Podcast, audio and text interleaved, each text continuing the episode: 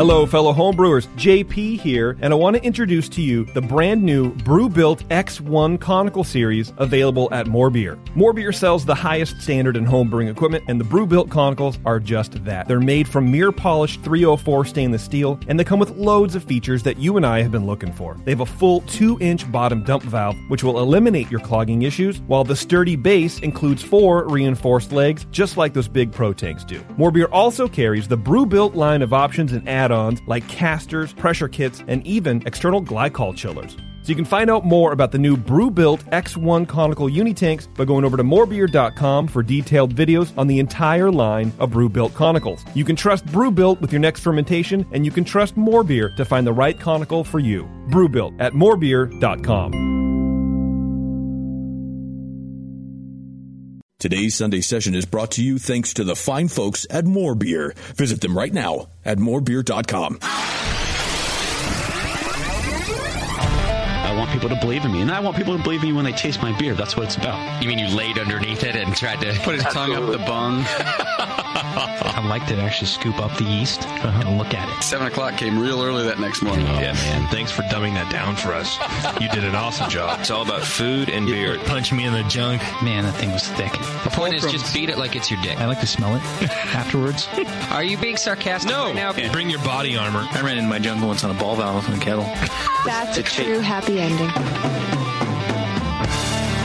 Now, live from the Brewing Network studios in Northern California, this is the radio program for home brewers, craft brewers, beer lovers, and beer geeks.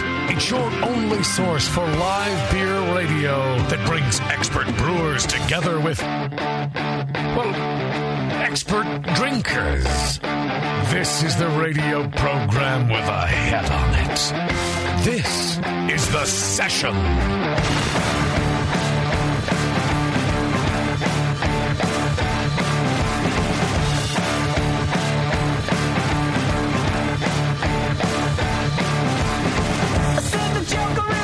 Hello, everybody. Welcome to the session. I'm your host, Justin Crosley.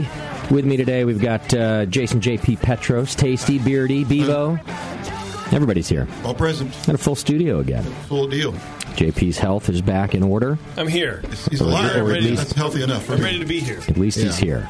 Not sure if his health is in order, but he is here. Well, we'll we'll find out. I Uh, guess. It's December and he needs to wear Christmas shirts. Fuck yeah, I'm ready for it, dude. I'm ordering Christmas socks tomorrow. I swear to God. He started in November, actually, didn't he? I did. Yeah. I did. I wore a Christmas shirt like late. It was late November. It was after Thanksgiving. Okay. So you got to give me that. Yeah. Oh, Back in action. Christmas time is upon JP. I'm ready for Christmas, dude. Let's go. Let's go. We got a great show planned for you today. The Booth Brewing Company is in the studio with us, uh, so I'm excited about that. They're a, a, a multinational uh, brewing company. They're from uh, originally from Seoul, South Korea. And, Oh. Originally from- uh, oh, yeah, oh, and now expanded have to a uh, now have a brewery in Eureka, California. Okay, uh, so we're going to get to hear that uh, story from them and try some of their beer. Try Uh, one right now. Oh yeah, you already got because we have it on tap here at the Hop Grenade. Yeah, yeah, there's several beers on tap. Yeah. So you can come on down to the Hop Grenade tonight or in the next few days, and we'll probably have some of the booth beer on tap. That's why we moved the studio here to a bar so that you can come enjoy the beers It's one good thing that, at least. we get to talk about. Uh, so come on down and do that. Uh, tonight's show is brought to you by the good folks over at More Beer, and they've been sponsoring this show since day zero. And More Beer wants to change your malt game with Viking Malt. Hailing from Northern Europe, Viking Malt is a family owned malt house since 1883, and it's the largest specialty malt producer in the world. Their base malts are malted from null locks varietals that do not contain the enzyme lip- lipoxygenase, uh, which leads to trans 2 nonanol in beer. Wow. Which is responsible for those stale cardboard flavors. Uh, so head on over to morebeer.com and brew with ingredients from the future. We've been rehearsing that when since they you've been do, uh, gone. Six weeks. I mean, come on. Brew your own goes on the books on tape. You're gonna you're gonna have to do that. I think. Yeah. You're, you're good. Yeah. I think I finally got it right last week. So, like I said, it's been six weeks. Well, I just emailed. Uh, I emailed uh, Olin earlier today. All right, time for a new live read. Let's go. So we're gonna Okay. Just when I get it right. Yeah. Hem sent some harder to pronounce words. yeah. Uh, These ones do contain the lolonol non two lux deluxe varietals. I mean, do our listeners even care either? Oh. I know. I thought that they, would like. No, Oh, they do. Yeah, for sure. I, but then I was like, I kind of want more chemical names in things.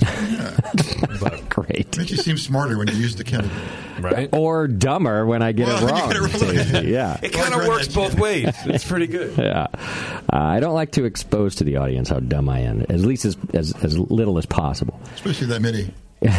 Small audience, I bullshit people all the time. That guy out of the bar, I, I probably bullshit him. You know, Right, right. But, you know, thousands of people at one time, that's tough. Somebody's probably smarter than you. oh man, always, always.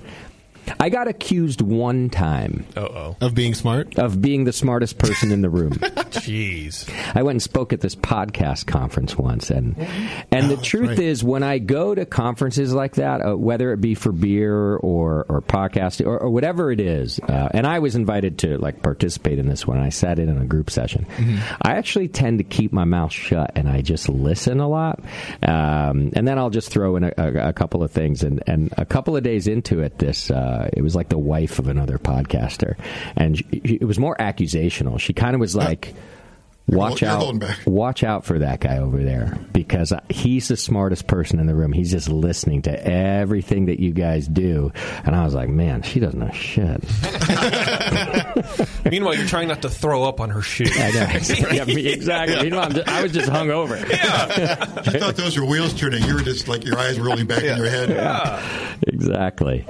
Um, all right. Well, we, we do have a great show planned for you to today. Like I said, let me get through uh, just a few announcements uh, before we move on. And our announcements are brought to you today by Drake's Brewing Company. Go to drinkdrakes.com and check them out. And uh, if you get a chance to try it, look at their Bright Side Extra Brute IPA. Um, it's uh, you know this new Brute IPA style is, is kind of coming about, and I like the style quite a bit. It's a pale, dry, highly carbonated champagne esque beer, and um, they're really proud of it, and, and I think they should be. It's a great beer. Go over to drinkdrakes.com and check it out. You can find out where you can buy your own extra brute IPA. From And them. um, it's in bottles. I think you had a picture of the bottle. So yeah, it's in Yeah. store shelves as well. Yep, So it's in bottles. guys that drink at home can get it if you're in that in their distribution area. You know, I realized that since the fall of uh, my beloved Pale 31, Mm-hmm. I almost exclusively drink Drake's right now. I mean, I drink other Oh. beer when I'm here at the Hop Grenade, Mm-hmm. but when I'm at the store, I'm const. I always have Drake's 1500 in my fridge. Uh, if I'm gonna have an IPA, I actually really enjoy Drake's IPA, and sometimes I don't notice this for a while. I'm a creature of habit anyway, but then uh, on occasion I'll pay attention to myself, and I was like, wow. I almost exclude. If you were to look at my receipts, Mm-hmm. Drake's would be really proud of me. it's almost always a Drake's beer that ends up Not in my that you're fridge. not looking at the other, what else is there. You're just I going look. like, I look every time. I don't know. I don't know. I'll get that Drake's IPA. Oh, Yeah. Yeah, uh, and especially that fifteen hundred. Uh, What I've discovered too, the problem with the fifteen hundred is it's so damn easy drinking. Mm-hmm. Uh, yeah, I'm through four of them before I even know it. So It should be sold in 12 packs. I just accept whatever Matt Brennelson gives me, and now I just drink lager. I have been drinking that that Firestone Lager a little bit too. That's a nice beer. Yeah. Um, but no, they they lost my full loyalty. they still have my loyalty, just not my complete and utter. Uh, Yeah, for sure, for sure, Which absolutely. is There's what a they had for a while. Um, now I think it belongs to Drake's. Uh, all right, so here's your announcements. Uh, I've been telling you we got some new shows here on the Brewing Network. Uh, we got Shine Runner Craft Marketing for those of you beer professionals out there that want a little marketing advice and how to get your beer on the shelves and how to get it noticed. Go check that out because uh, the host Mark Colburn is doing a great job. Uh, the Hop and Brew School podcast I've been promising you. Uh, I'm going to submit it to iTunes this week. I finally got all the logo and everything we needed done to actually put that up on the website. So uh, hopefully by the time you hear me on the air again, listen. Uh, you'll be able to download our Hop and Brew School podcast, which is uh, I'm really excited about. I think everybody's going to like it. It's all about hops, uh, everything from uh, from from growing them, uh, e- e- even the, the research that goes into growing them to to using them uh, in your beer. Um, great. Now, of course, y- you, you uh, for those of you uh, spirits drinkers, you might like that show Heads and Tails. Hey! Um, We got that. we got that here yeah, on every the time Brewing I uh, Network. tell some, I, I, find, I run across people that are drinking, you know, whiskeys and stuff. Like, oh, have you heard of this podcast? Yeah. No, I haven't heard of it. Like, and just- I describe it to them, they're like, "Wow, I got to check that out." Oh, yeah. So I think, yeah, I just need to get the word out. That's fine. A Thank lot you, of people sir. are interested in the topic. It's starting to get some legs. I actually looked at the download numbers the other day, and you guys are Yeah. you're creeping up there. You're doing all right. We got into the double digits now. You got into the double digits. Yeah. Nice. Yeah, 15, 16, something like Oh, that. solid double digits. Are those emails accurate? Because we got the emails that came through like last month for the numbers. Are those just Uh, oh, well, if it was recently, then, Yeah. then yes. okay? Because it was like from April. It was like an Uh, email I got last week, but it was reporting from April. I was like, well, that's weird. Uh, if Were you, we on in April? No, if you look closer at the email, what it sh- when I run those reports, it gives you everything from the beginning of the year up until now. So there should have Oh, been okay, there I'll should have check been, it out should have been again. a report for every single month. I know it's a real boring question, but I had to Yeah. ask you just then. Um, I think we're recording on the 14th of December, so Yeah. anybody Okay. listening live or up until then, you get a little fresh uh, aspect on what we're uh, aspecting. All right. Yeah. Check out our new shows. I'm proud of what we're doing here at the BN. What's going on here? I've been letting you know our Spring Brews Festival. It's back. It's our 10th anniversary, and it's happening on March 30th, 2019. I know I'm giving you a lot of notice, but usually people yell at me because I don't give you notice. So I'm just giving you the save the date now, and uh, tickets will be on sale sometime in the beginning of the year. Uh, but just put it in your calendar. It's going to be a good one. It always is. For those of you doing your Christmas shopping that also want to help out the Brewing Network without having to spend any extra of your hard earned cash, do your Amazon shopping through the Brewing Network. Just click the Amazon link. It's on the left side navigation of our homepage. And those of you here in the uh, US of A can uh, just click on that and do your shopping as usual. You can even bookmark the link, and then every time you shop, um, it's just a great way to support the Brewing Network as you go on about your daily business. If you want a great magazine, you should uh, click on the BYO link on our left side navigation of, of the of the website. That's Brew Your Own Magazine. You can sign up for a subscription there, and we get a little commission out of that too. And uh, that's another great way to support us. Or you can just go on over and subscribe and join the BN Army for as little as two dollars a month. You're entered into the More Beer monthly donation giveaway, which is a chance to win hundred dollars to spend over at our wonderful sponsor More Beer. Plus, um, you, you support us on a monthly basis, and we thank thank all of you who've been doing that for so long. An enlightened person, if you That's get, correct. get as much out of this that we get where you want to do that. Yeah, yeah. Just remember all of those verbal tips that you give us. They just Yeah. don't go that far anymore. We always just go, Exactly. "Wow, I'm so glad we're That's what impacting we you." do. Uh, there's been you taught me how to brew. I opened a brewery because of you. That's wonderful. Yeah. Uh, and if that free education was worth anything to you, it's a you know just hit that donate button. It's a great thing to do. Or uh, if you have started a brewery and and and you uh, attribute some of your success to the Brewing Network, consider becoming a sponsor, and uh, then we can give back to you again by spreading the word uh, about your wonderful brewery. Uh, and you can find all those links over on our uh, Brewing Network website of how to contact us to sponsor and everything else. All right. Sign up for Twitter, Facebook, and Instagram. It's a great way to get news about the BN and silly anecdotes and photos and all the things that we do over on our social medias. Send your feedback to feedback at thebrewingnetwork.com. And if you've got show ideas, you can send them over to Bevo. That's Bevo, B E E V O, at thebrewingnetwork.com. And um, believe it or not, she listens. Uh, so if you've got any great show ideas, you can send them over there, and we'll do our best to get your favorites uh, up on the air. She's giving you a stink eye right now. Because she doesn't listen. I think most people would believe it. yeah. But it's Uh, interesting. She likes she likes food so much. She's wearing a T-shirt that says fork on it. And Mm-hmm. I just you know tomorrow will be knife. yeah, she's plate. Yeah. Um, it's probably she didn't name her kid food. Yeah, a little food more. I love you, food. Food more. food more. yeah, uh, or listed alphabetically, more food. More food. Are you here? More food. Well, I mean, honestly, her middle name is Rose, so I feel Right. like that's, That's at least not alphabetically. Uh, yeah, usually you do last name first, so it is. On attendance. Yeah, you Bam. go. You go Oh, more okay, I see food. what you're saying. Yeah, you rarely do alphabetical names by the first name, Bebo. Anyway, that's how Bevo does it. Though. Trying to educate her for years. Uh, we have a we have a Twitter game today. We do have a Twitter game, J- J- Jason. I uh, I did last week's Twitter game. For Oh, you it. Um, did? How'd that go? What was it? I, I thought it went okay. It was what should the Brewing Network buy Bevo for Christmas? And as you can imagine, we got some nice ideas. We had Okay. to, we had to uh, censor some out, Of course. Uh, but we had some uh, some pretty funny ones in there. that's so a night. That's a good game. What uh, What was the winner? I don't remember. The winner was a uh, Dyson Airblade. Oh, for, yes. for doing her dishes. for doing her dishes to dry the dishes. Okay. Yeah. Is that a problem? Uh, No, apparently. because uh, well, a long time ago she mentioned that she would. That's what she would use one for. If she oh, in her Oh, house. wow. It's a deep cut. Yeah. Yeah. All right. Well, that's good. it went over about as well as go, going over right now. By the way, JP. Yeah, my opinion did not matter. I think Terrence had the best one, but we DQ'd. At all. Oh, that's right. Victoria's uh, ballot up.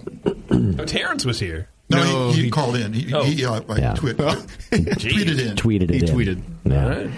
All right, tonight's Twitter game is brought to you by the Wine and Hop Shop. Go over to Wine and Hop wineandhop.com. Most of their items ship within 24 hours and BN listeners get $8 flat rate shipping on orders under 25 pounds. Just enter BN shipping in the notes field of the shopping cart. And Madison, Wisconsin residents, order your homebrew supplies online at wineandhop.com and pick them up at Working Draft Beer Company, located over on Wilson Street right across from Central Park.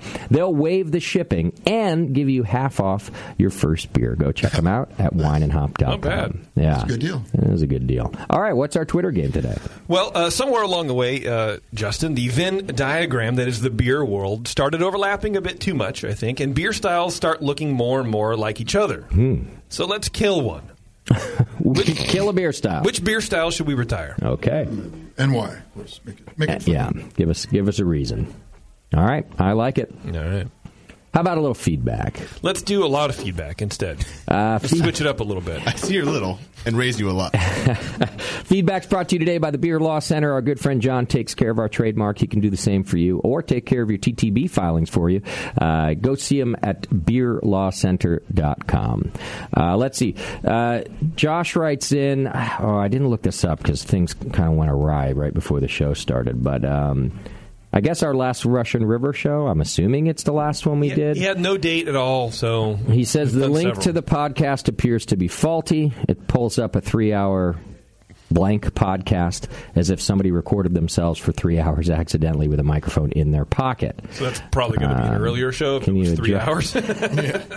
Address this and let me know how I can listen to the original show from Josh. Um, well, first of all, Josh, my guess is that is a, a problem on your end. Otherwise, we would have been flooded with emails uh, solely based on who the guest of that podcast was. Um, so sometimes you have to re download things, uh, even unsubscribe from our podcast and resubscribe occasionally. Um, I will, however, look into it for you. I'm just going to uh, assume that I would, like I said, I'd have been flooded with emails about that one. Um, Yeah, for sure. But I'll take a look, Josh, and thanks for bringing it to our attention. Uh, so now, now this one's interesting. I, th- I thought about not reading it, but uh, you know, I guess I will. And, and it's mostly because I don't have any background on the on the actual topic. But maybe you guys have heard a little bit about it. Uh, Rich wrote in. Uh, apparently, there's a bunch of uh, uh, I don't know, kind of media backlash or customer backlash surrounding Trillium Brewing Company. oh yes. You guys heard about this? Yeah. Mm-mm. Um, this J- Rich writes in that Trillium's regarded as one of the forerunners of the New England IPA. And he says they're currently facing a lot of backlash after a former employee exposed the company on Beer Advocate for underpaying their retail workers uh, by making them tipped employees. Uh, using the beer from the bottom, oh, and also then using the beer from the bottom of their fermentation tanks for growler fills. Yeah. it, was a, it was a whole thing. Yeah, it goes in a brown bottle. Let's get rid of this stuff. and allegedly pouring tequila straight into kegs from one of their tequila barrel aged beers. Uh, he says Hmm. there are also other accusations made in the post over on Beer Advocate, um, including overall mistreatment of the brewery staff. Well, th- those beer things sound a lot like, uh, like an agitated uh, employee that's mad about something else. And Yeah. the pay structure. Those could be true. Those could not be true.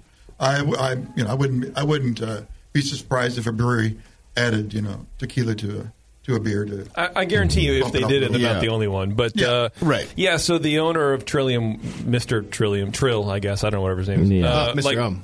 responded to the guy's post like in a f- in a f- public you know setting, and addressed every other issue except the tequila barrel one. Oh, It's probably just glossed over. But like uh, you know, the accusation of the of using the kegs um, for growler fills that are kind of lower in the fermenter, he was like, well, w- that's just what we do, and then but we let them sit for longer to for all the trub to drop out.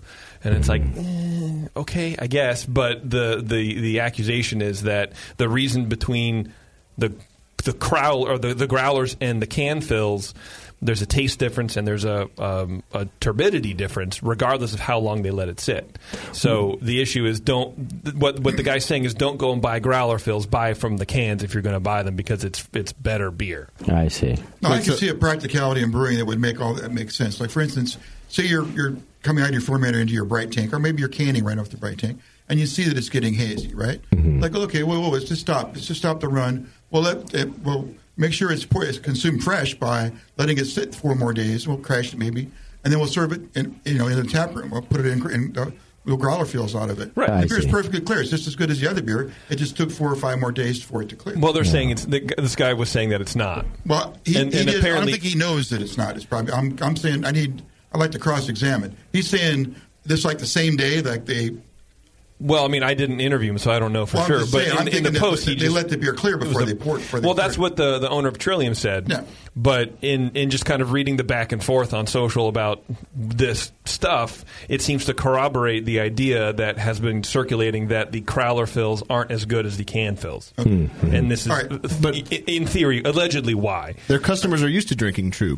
So what's the That's problem? a- I don't see that's the a- problem with that. that's is the name of the that's brewery. terrible. This is all a result of, of, of, of employees having an attitude about this page structure that they're putting. Yeah, so I guess they were paid eight bucks an hour, and then they got dropped to five dollars an hour tipped. Um, and The even- brewers or uh, the bar Ret- staff. This says retail staff. Yeah. Yeah, and so the issue is, when was the last time you you went to a beer bar and bought a six pack of beer and tipped? Hmm. You don't. Nobody does that. And so you're you're losing three bucks an hour. Uh, meanwhile, the company's growing and opening other places, and, and you know what I mean. Like Trillium beers aren't going for a pence, right? They're they're they're going for a lot of money. So you reduce people's pay three bucks an hour, put them on tips, but you're they're in positions where they don't get tips. When, when was the last time the keg washer who made minimum wage got tipped? Why are the bartenders who actually get tips potentially I complaining? mean, that's a whole different issue. I've no If idea. you get tipped, it's a whole different equation. Yeah. no. I would ask what- most of the places I go where the, that are really popular. When it's all said and done, whether the, the, the bartender is making five dollars an hour, eight dollars, or ten dollars an hour, that pales in comparison to what he's making in tips. Right. Yeah. And if some, they came in and said, "Oh, instead of making sixty dollars an hour, you're now you're making 57 Like, okay, Mm-hmm. right? You know, All right. Well, because I didn't really have the time to do my own research on the topic and where Trillium stands, I'm not really going to speak to what they do, but I will go to the second part of his email, which asks some more general questions. Um, and that's where Rich says, uh, I know that this is just one brewery in hot water over this, but do you think it's indicative of uh, any larger trends in the industry as a whole, uh, as far as the pay for their employees is concerned?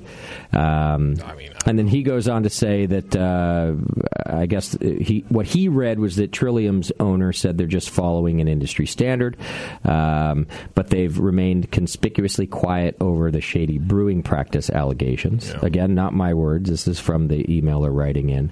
Um, he wants to know: Is there a larger conversation that needs to be had in our industry over any of this, or is this an isolated instant uh, instance? Uh, well, you know, here's what I could say about that, Rich. Uh, if you if there is a larger conversation to be had, I think it's happening in the U.S. right now, and that is about what the minimum wage should be for employees. I think that, that, that it's really a broader conversation that doesn't have a whole lot to do with the brewing industry, at least as far as wages are concerned, but it does have some to do with the hospitality industry. Uh, and that is, of course, uh, when, when, when there is a federal minimum wage uh, proposed, and, and mostly we're actually seeing this battle happen uh, in the states and even in, in counties in the states. I can give you a couple examples here in California. Um, you know, the, the minimum wage debate is a, is a pretty broad debate. And for a long time, uh, those in the hospitality industry, uh, restaurant owners, uh, bar owners, uh, things like that, They've asked for a differentiation between what their federal or state minimum wage should be, as opposed to uh, those who are in the non-tipped industry, uh, you know, manufacturing industry. You know, you know all the people that you don't tip, um, and and some states have made some e- exceptions for those. Colorado, for example, uh, has set um, uh, a different minimum wage for service industry employees than the rest of the industry, and what they require is that uh, when you count the wage that you give your employees plus tips, it has to at least be that of the federal mandated minimum wage and there is a federal mandate i think it's 750 or something like that um, so they allow th- that only of course applies to uh, service industry workers the state of colorado then says if you're not in a tipped industry you have to give their state uh, allocated minimum wage to your employees. So, uh, it, should there be a larger discussion about that? Absolutely, and I think it's happening right now. Um, uh, you know, I can give you a little bit of my own experience, and that is that I I, I, I would like the, the staff here at the Hop Grenade to make as much as we can possibly afford to give them. Um, when you start to introduce really high minimum wages, uh, such as fifteen dollars, I know that um, San Mateo, California, for example, is about to go to fifteen dollars in January. Um, the margins on on the restaurant and bar industry are pretty low, uh, and when you start to reach that fifteen dollar an hour minimum wage, labor is always your most ex- uh, uh, expensive cost in in this industry. Um, you really cut into the minimal margins already, and and there are businesses that will not be able to either compete uh, or sustain uh, when you get into those things. Um, so it's this is going to be going on for a while. This gonna be on. It's- it's conversation an issue. uh, about what we do. In San Mateo, the, the government assigned poverty line is six figures.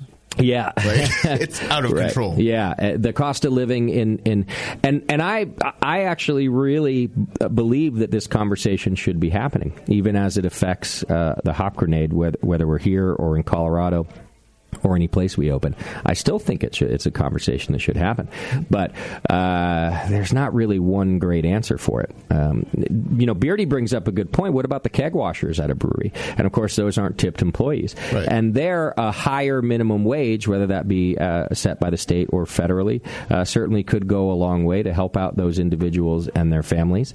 But they still all have to fit within what the market will bear.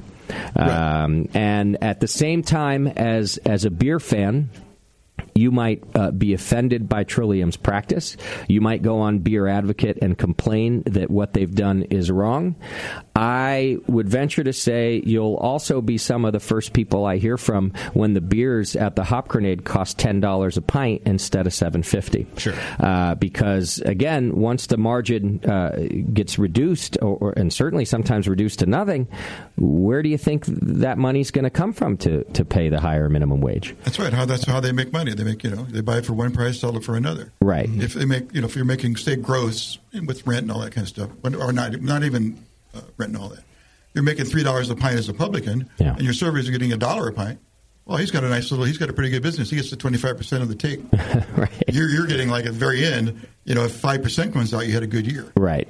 Yeah, I, I have a hard time feeling sorry for a brewery uh, taproom server complaining about their income because pretty much everybody I've talked to and places I've worked, the tasting room people are making more than most of the people on the production floor. Yeah. Oh, sure. So I, I will shed zero tears for anybody front of house Yeah, complaining. and- I mean, and, and the, the production people, y- you know, part of the argument which that this ex-employee made was that uh, it's the prestige of working for a, a a brewery like Trillium, where that goes on your resume. Like I washed kegs for six months at Trillium. Now I'm going to, you know, they're using it as a ladder, Mm-hmm. so that's why the the pay is a little bit lower.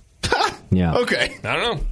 But it, I mean, Well- regardless, Trillium talked to these tenured employees whom they lowered their hourly wage three bucks an hour and they reinstated the hourly wage. So Yeah. they clearly did someone dirty. And um, because, Oh, so now it's because back up to what it's it used back to up be? to what because, because this guy called them out. Mm-hmm. And they got a ton. I mean, if you Mm-hmm. Google just the word Trillium, there are tons of news articles countrywide on on what's going on. So they're well, getting, I'll go. I'll go take a look uh, after the show uh, because I'm curious how that went down. I guess I would just like to finish by saying, if you're concerned about minimum wage and you're concerned about what folks are are being paid, uh, just remember that you're also part of the system as Mm-hmm. a consumer. So uh, I, I, it's just it's always difficult to hear consumers complain about what staff might getting might be getting paid, but then also complain about the, the price that you might pay as a consumer as a result of everybody's wage rising in the U.S. And I'm not going to really advocate for either side of that, but it's an ongoing conversation. And make sure you're ready for um, the consequences of which way you vote on, Mm-hmm. on those types of things. yeah. That's why capitalism is bullshit, and we should just abolish it and go straight to communism. Thank you, comrade, for saying that. Right. Oh, hey, brother, we got a, a an, an eighth keg of uh, IPA. Everybody come in for your rations. Here is Dolma for you. All right. Well, we got we got time for one more, and this one's I don't really understand this one. It's a bit strange. Uh, I'll read it anyway. I'll read it just as it's written. Um, How much wood? would a woodchuck? yeah. Hello, all. Good couple of shows the past few weeks. Uh, also, thanks for the quick uploads of the shows. compliment.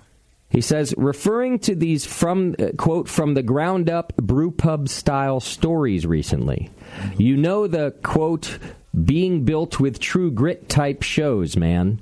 It is heard in the BN airwaves. And as amazing as Push Eject is, not he nor any other sound guy can authentically replicate the tone of a person that has put in real blood, sweat, and tears to get their dream to reality. And while a lot of us yearn to hear from the likes of Heineken or the pathway of selling out too, many, many, many more of us just want to hear from folks that are doing what we want to do and be able to pay the bills. And that's from Kevin in Dixon. Uh, He's saying you can't fake genuine emotions like that. in what Hmm. I- he's- context? What is he even talking He's about? thanking us for having guys on that are just like him, wanting to start a brewery someday. And he, He is? He loves hearing the art, their success and their, Okay. The how, earnest, how they can feel their heart and souls in it. Yeah, he's saying the, the passion comes through, and, Yeah. and not Oh. even Push, who is a god at Yeah, special it- effects, can can manufacture that. It's just- like I you see. can't have. Um, I don't know Saint Archer or what or Golden Road or you know pe- breweries who were built to sell Mm-hmm. Yeah. instead of breweries who were built to sustain their family and their So, environment. so he's not suggesting that we're not having those stories on in lieu of, of fake beer stories. no, I think he's not suggesting that we have them on in lieu of not fake beer stories. Okay. Good job would have been Another- so much easier. Yeah, so we're doing it Just right, saying. is what he's saying? We're doing it right, but within the context of almost doing it wrong by interviewing the people who are doing it right. Got it. I guess. Oh, no, I'm confused too. He's just making things up. Yeah. The I guy? just- no. He's almost trying to make it up by by by being ironic about how it was made up, but with Yeah. the genuine passion of someone who was made up. The irony you got in the way And he of what, what he appreciates wanted your to say passion. there. I Yes. see. Right. Ironically. Post ironically, as a matter of fact. He does go on to talk about our Twitter game last week, um, and he says, "Really, no live listeners doing the Twitter game were willing to give Bevo a month's rent at the trailer park, or at least a Taco Bell gift card. I gotcha, girl." He says. Oh. See Um, what he means by that is not only were they Uh, not Shut up, JP. I appreciate the Taco Bell gift card. Not the trailer park. I will eat it with both of my I forks. don't live in a trailer park. And then he did sign off as sent from my Bevo approved double sided BN Army device. So there you go, Bevo. Love it. Yeah. uh, all right. Well, that's all the feedback we have for you today, like it or not. At least it was an interesting one. Right. You know. Uh, before we go to break, I want to remind you of our AHA member deal uh, happening through the end of December, which basically, if you use promo code BN2018, that's BN2018, between now and the end of the year, for any new or renewal membership through the Brewing Network, you're going to receive a free copy of both Wild Brews and Farmhouse Ale. So, two books. All you have to do is click on the AHA link on the left side navigation of the brewingnetwork.com website and use coupon code BN2018 at checkout. And uh, it works for both renewals and um, uh, brand new memberships. Of course, uh, uh, AHA membership is, is useful in a ton of other ways too, um, but uh, you- you're also going to get uh, a couple of free books. So if you're looking for a gift idea or you just need to renew, click the AHA link on the Brewing Network homepage. Dude, do that. Get your free books and give them out as Christmas presents. Oh, nice. Nicely Save done. yourself some money. I like that because I was thinking a lot of our listeners already even have those two Yeah, books. But I know I if do. you already do, you can give them out as, As well. gifts, yeah. And if your if smart your guy. uh, membership's not expiring, you could just add on. You could just go ahead and you know, add on to Yeah. your membership. There you go. Did you know that back in '88 they had Kathy Ireland on a special issue of Zimmergy magazine? I did not. She was a homebrewer apparently. Yeah. Wow. Yeah. I did She not was, know uh, yeah, oh yeah, it's a good, it's a good photo. That's a collector's item Justin. right there. uh, Yeah. Now Oh, she's worth the- 300 million. Um, She has her looking at shorts the photo- pulled up Oh, over maybe, her I, navel. maybe I have seen this. Oh, yeah. uh, Oh, I- well, I've seen it, but before. I go back further than you guys. Kathy Ireland, swimsuit model, actress, and home brewer, according to Zymergy magazine. Interesting. Where's she now, anyway? Still alive? Let's find out. I think she's living in Ireland, which is ironic. That makes sense. sure it's not Kathy? While JP's looking that up for us, we're going to take ourselves a quick break. Uh, when we come back, as promised, we've got the Booth Brewing Company on the program. We're going to try their beer and learn all about their migration from Seoul, South Korea to Eureka, California. Hang in there. You're listening to the Brewcasters on the Brewing Network.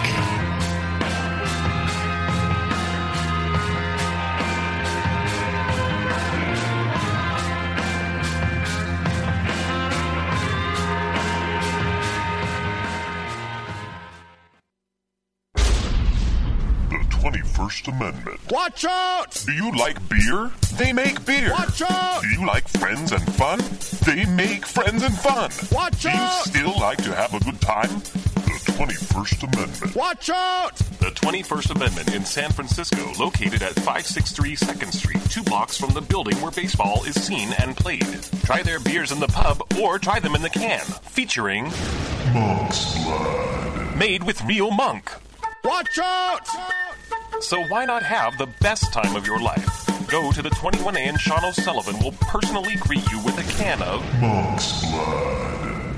The 21st Amendment. Watch out! This advertisement is not in any way affiliated nor associated with the 21st Amendment Bar and Pub, nor its subsidiaries or affiliates. This telecast is not copywritten by the 21st Amendment for the private use of the Brewing Network. Any use of this telecast without Jamil Zainashev's consent is prohibited. Suck it, JP. Do you know the three most important rules in brewing? Sanitation, sanitation, and sanitation. And no one does it better than Five Star Chemicals. Five Star knows sanitation. You can only sanitize clean equipment. And Five Star knows how to clean, too. For craft brewers and home brewers, Five Star has what you need to keep your fermenters, serving tanks, kegs, and draft lines sparkling and free of any beer spoiling bacteria. PBW, caustic, acid cleaners, star sand, SantaClean, lubricants and defoamers, pH stabilizers, and more. Five Star Chemicals has cleaning supplies, safety supplies, heat exchangers, pumps, hoses, and valves. And Five Star is proud to offer eco friendly products that exceed customer expectations. If you have a cleaning problem, you need the Five Star Solution. Visit 5starchemicals.com or call 800 782 7019. 800 782 7019 and get the Five Star treatment today.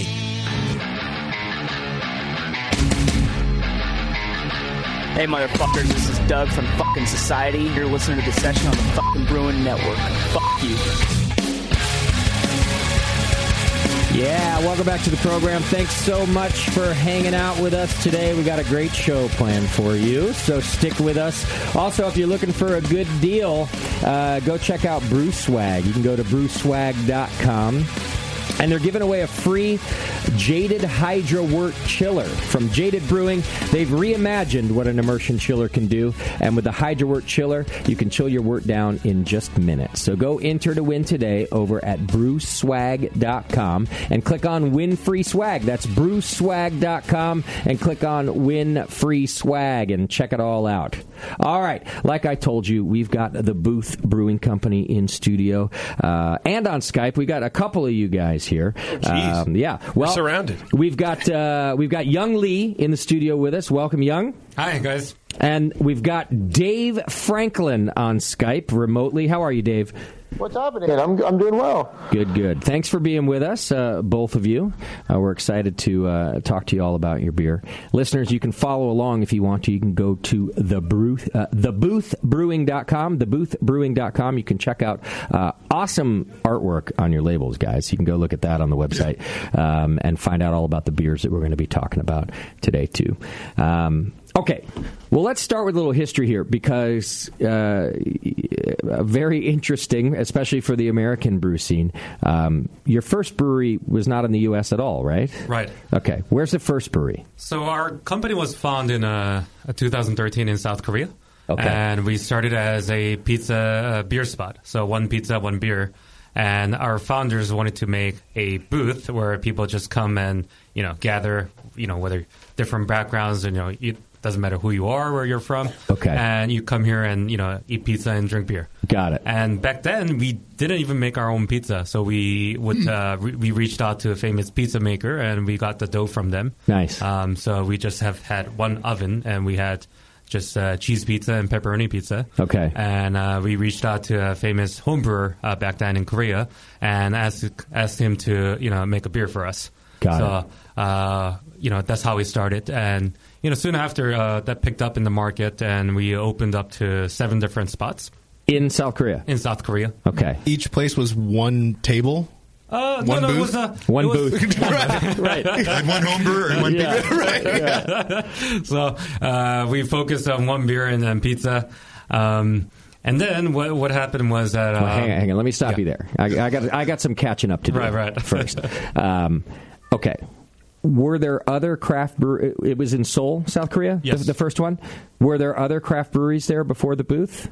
Uh, there was. Okay. Oh, Um, but it was very uh, fairly new in the market. Okay. Um, and was it a, a, a popular thing among people, or was it completely uh, foreign, for lack of a better term? Um, it was quite foreign. Okay. Uh, because the other um, sort of starting breweries were operated by uh, non-Korean uh, sort of expats. Hmm. I see. Okay. Um, but the problem back then was that we had a very high uh, entrance barrier in terms of law.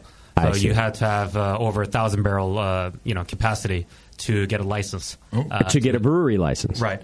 So and now that this was my next question. You say that you found a home brewer to to make a beer for you, Mm-hmm. and and did that somehow circumvent the license? Like the home brewer was allowed to make beer, and you're allowed to sell it. So we, we happened to find a, uh contract brewing uh, spot, so they made the beer for us, uh, but we Got it. designed the Okay. recipe together. So you bought basically made beer from them. Correct. Okay. And and what was the barrier again? How many barrels? Uh, Oh, to to get a brewery license. I, I believe it's uh, it was about thousand barrels. Is that annual production or is that tanks capacity on site? I believe it was a tank capacity, but I, um, yeah, it was a it was a high enough where it was hard to. Um, I, I don't recall the exact numbers, but a lot of breweries would, uh, if if they wanted to sort of get away with the law, then they would buy used fermenter Okay. and just you know put it there just for the licensing purpose. and then not even have to use it. right, because I mean their capacity is not there yet. Yeah. I'm not gonna. I'm not gonna lie to you at all. I, I've seen that happen. I don't know how many times in the U.S. as well. um, and, and part of that is that you know you're a- you, you could have separate breweries, um, and and if yours is like a brew pub, as long as you brew on site, Right. I can't tell you how many times I just see an empty fermenter sitting there to, to, to satisfy the license. Yeah. So it's not uncommon, is what Right. I'm saying. So it was okay to be a brew pub, but to distribute or to sell, you know, anywhere else, then you know there was a lot of restriction. Ah. Okay. Um, even until now, like you know, those uh, sort of cost and height, which is sort of uh, Budweiser and Miller of Korea. Okay. They have over they have over ninety percent market share by volume. Okay. So uh, the craft beer s- scene is changing really fast. But you know we're getting there, um, and the law is changing every year Okay. uh, in favor of craft beer industry. Got it. Okay. So now let me catch up again. So now you're saying that you have seven locations in Right. South Korea? Correct. Uh, not all in Seoul. They're j- spread Uh, out. they uh, we We did open one in uh, Busan, which is uh, southern part of uh, Seoul, um, Okay. Korea. Okay. Uh, but now we don't operate that anymore. But uh, now we have seven locations within Seoul only. Within Seoul. And now the fir- format is still two different pizzas and, and one beer and uh, a Uh, booth? but now we, uh, you know, since then, uh, a lot of things changed also. Sure. Where you at Um, now? Okay. So where we are at now is that, um, you know, when uh, our two of our founders, uh, they went on a honeymoon, uh, and then they went to, like, you know, brewery tours. And they stopped by San Francisco McKellar, and, you know, they fell in love with it. Yeah. Um, so one of our founder reached out to them and asked them, what can we do to, you know, open up a McKellar Soul? Oh. Um, and that's how our relationship with McKellar started. Ah. Uh, so we became a importer of McKellar, and you know, and then therefore, we, so we could open up uh, McKellar Soul.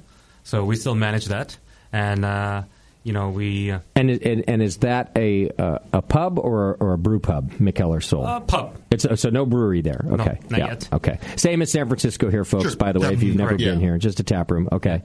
Um, now, do you have a brewery in uh, Seoul now as well? so we after that we built a four and a half barrel system. Okay. uh, we have a microbrewery just outside of Seoul, uh, but uh, that's mainly used to supply our seven tap rooms. Okay. so it's not used for any distributions. Okay. Um, But you can make beer for all seven tap rooms out of there. Correct. Yeah, that's a lot of brewing. Yeah. uh, out of a four barrel, you said, Yeah. right? Yeah, four and a Uh, half. So somebody's busy uh, feeding those tap rooms. Yep.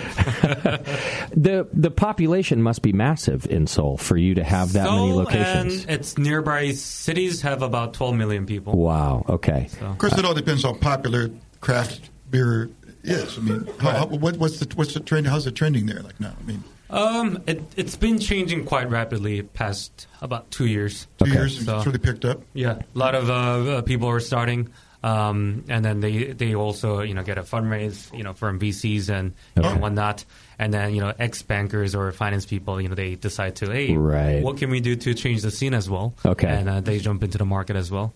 So there's a lot of uh, new young blood and you know creative people trying to jump in and change the scene together. Okay. Yeah. What is the other most popular alcoholic beverage there? What were people drinking before craft beer? Well, mainly, uh, you know, Korean spirit, uh, cold soju. Spear, uh, soju. Okay. Soju, dude, let's get wrecked You like right soju? now, dude. Jesus Christ! Yeah. Imagine water that will trash you. yeah, it's amazing. It's uh, usually around 16 to 9 percent, 19 percent alcohol. Whoa! Um, wow. So it's a very low alcohol and easy to drink. Okay. Uh, but it will get you drunk. how does it hide the alcohol? What what what, what is it? It's just an all malt beer, or is it or, or rice? Is it mostly rice? What is it? Rice so wine? it's uh, 51 percent, I think, I believe, uh, Korean rice, Mm-hmm. and then uh, 49 percent imported. Uh, you know, uh, c- uh, something that could derive uh, carbs. in sugar, Just yeah. any sugar source? Yeah. Okay. All right. Okay. wine. Right. So now craft beer, just like everywhere else, you introduced that, and it's kind of growing rapidly. Um, 2013, you say you started in Seoul. Correct. But now you guys have a brewery in Eureka, California. Yes. Uh, which is up in uh, Northern California, for those of you who don't know. And when did you open that brewery? So what happened was that um, so the brewery that we operate right now uh, used to be uh, the old Lost Coast Brewery. Got And- it. Oh, nice. Yeah, Lost Coast used to be sort of it was the, our it was the first IPA uh, craft beer to be introduced to Korean market. Oh, so it interesting. was like a symbol for us, and then Wow. our, you know founders were following them. And they had been around for just years. right. Oh, Yeah. Oh, Yeah. and then they heard that uh, they built a new facility. So our founder uh, reached out to them. How you know how he reached out to McKellar. Yeah. Hey, are- are- He's not are you afraid to guys- make a phone call. yeah, definitely. Um, and he asked about the old facility, and uh, they you know had a deal, and we we were able to uh, get their old facility. And when was that? That was um, in 2015. Okay. And I think uh, we completely took over early 2016. Okay. And took us a little bit of time to, you know, uh, get ready for ourselves. Mm-hmm. And then our first beer that we brewed was last June. Nice. Okay. So, oh, not not this year, but uh, last year. Of, of 2017. Yeah. Okay. And young, uh, did you move here from Seoul to to be part of it here, or are you from here? Uh, so I grew up here. Uh, I've been traveling a lot. Okay. I used to grow up in a small island called Guam. Okay. Uh, I used to live in New, New Jersey. Uh, uh, Berkeley, LA, and then I was in past I was in Korea for past ten years. Okay. and I was in a you know wine and spirits uh, importing and distributions Got it. uh, company. Guam is just like New Jersey, so I'm Right. sure it was easy transition for you. So that was good. Um, and then how did when did you get into brewing? Did you start homebrewing while you were in Guam or in Jersey or where were you? So I, I, I was in Korea, and then I was in the alcohol, uh, you know, wine and spirits distribution company. business, And um, one of our old staff uh, became like a sales director at the booth Korea. Okay. And you know, um, he was interested in, in a program that I developed for my own company that I used to run. So I actually went there for a sales pitch to sell the program that you know for sales and you know group birth, Marketing Mm-hmm. uh, marketing stuff. Okay. Um, and that's where I met the CEO, and uh, that wa that was when uh, they just they're getting the brewery ready, Mm-hmm. Mhm. and they wanted someone uh, in the U.S. to handle the U.S. business, and uh, and yeah, we had a you know long conversation, and that's when I decided to move to the states. Right. You know what I, I, I think I'm picking up here is that Young is in the mob. And I'm interested. Let me, let me let me explain this real fast. Hmm. Go ahead. New Jersey, so from Guam to Jersey, which th- that's if you're living in Guam, I, I feel shady like move. the last place Okay. you're going to go is like Jersey, right? Yeah. Mm-hmm. then to get into importing and exporting of goods, hmm Yeah. I, olive oil, be- beer, spirits. Like, Right. come on. So there's definitely a mob. How many people have you whacked? I follow. Let's, let's just talk about this right now. Let's When get it did you out get in the I'm open. following your logic here. Are you a friend of mine or are you a friend of theirs? What's going on? Yeah. Well, we call you Donnie Brass. and we've got Dave Franklin on the line too. And now, Dave, uh, you're up in Eureka at the brewery every day, right? Yeah, that's correct. Okay. Uh, did you warn Young ahead of time that he was moving to Eureka uh, before he, he got this job? Uh, I, I I'm from New Jersey too, and so I don't know if it was communicated ahead of time or not. actually, actually, Eureka's beautiful, by the way, folks. Oh, yeah, it's, it's rad. a, it's a really. I, I was just thinking uh, uh, of the cities that you named off. I'm like, oh man, Young's going to be a little bored in Eureka. It's a little. it's quiet. Yeah, well, it could have been Wairika, which is very different also. True. So there you go. But not as much concrete as in Jersey, I feel. And what about you, Dave? Where are you from up there? Oh, you said Uh, Jersey I originally. grew up on the East Coast. I, I came out here for grad school and, and just kind of hung out. It's I really like it here, and so um, hooked on with a local brewery here. Uh, that's how I started my, my time in, in the industry, and um, just really liked it. And here I am. Okay. And you're the operations manager of the brewery there in Eureka. Okay. So basically, everything that needs to get done co- comes across your desk there. You know, we have three three really talented brewers that I work with. Um, they take care of making the beer, and anything that's not making the beer is generally on my desk in some fashion. Got it. Okay. Uh, and have you been there since the since you guys took over the Lost Coast Brewery and opened? I'm I'm actually pretty new. I started in April, Okay, just back in April. Yeah. so I'm pretty new to the the whole scene. Okay. Well, why don't you help me with this if you don't mind? We've got a beer in our glass right now that I want to introduce and, and give a taste. It's the Fun Follower Wit beer. And what can you tell us about this beer as we taste it here in the studio? Oh man, that is like that's my favorite beer that we make when we make it. I there, I love drinking all our beers, but that's the beer that makes the brewery smell the best. Okay. Um, that's a, a beautiful wit that is uh, instead of doing the typical like coriander and orange peel thing, we took an Asian twist on it, and it's lemongrass and Szechuan and black peppercorn. so it's um, got a big lemon note up front and a nice, a nice, nice little pepper on the finish. Uh, it's amazingly versatile. I love pairing this with food. I love it with Asian food and Mexican food, especially anything with a little bit of spice. Yeah. Yeah, I, find That's it really really good. fashionable. Yeah, love, Yeah, I love the twist on it, and the it, it seems like a milder uh, peppercorn than I'm used to because the the pepper bite is is just so subtle and nice. Is that uh, part of the Asian ingredient? Do you think that, you know, it, we that it's use more a mild? mix of lampong and telecherry uh, peppercorns, and that gives it that little. It's there, but it's not overpowering. Got it. Um, and believe it or not, the Szechuan peppercorn add more to the lemon flavor than the pepper flavor. Oh, that's Um, interesting. They're not actually a true pepper. Um, it's it's a flower. Okay. Yeah, the peppercorns have more of a drying effect that's really nice Mhm. on this beer. Yeah, it's a good whip beer. it's great with food. It just makes me want like a big bowl of pho or or spicy burrito. Absolutely. I had pho today. I would have been awesome with that. as a matter But of Mm-hmm. yeah, fact. Yeah. It- now, is this uh, a a theme with all your beers that you're trying to uh, introduce Asian ingredients or uh, uh, just some of them? You know, we we have a pretty talented brewing team, and and they kind of they kind of do what they feel. We our company motto is follow your fun. Okay. And um, that one ended up with an Asian twist, but it's definitely not our hallmark. Um, if I had to sum up our hallmark, it's it's uh, hoppy but not bitter, um, with a secondary twist on the Asian style thing. But Okay. most of our beers aren't necessarily Asian inspired. Okay. And Young, how about at the at, with the brewery back in, in Seoul? Are you finding yourselves trying to use more Asian ingredients there to to introduce to the market, or are you doing more like like American style beers? Uh, we we try to hit hit the market in both uh, ways. Okay. So we wanna we want to introduce the sort of traditional craft beer. Sure. Yeah. Uh, as well as uh, we would like to test uh, Korean ingredients on it. Okay. Um, you know, for our U.S. market, we started with the IPA and then hazy IPA, Mm-hmm. um, but we wanted to also introduce the Asian flavor. You know, our sort of you know heritage. Yeah. Uh, so ho- that's wh- how we started. Yep. And like you said, it's follow your fun is our company motto, and this beer is uh, called Fun Follower. Got so it. this is our fun project. Yeah. Um, so this time we used uh, peppercorn and lemongrass. Yeah. Uh, we've done R and D with the uh, chili pepper powder and ginger.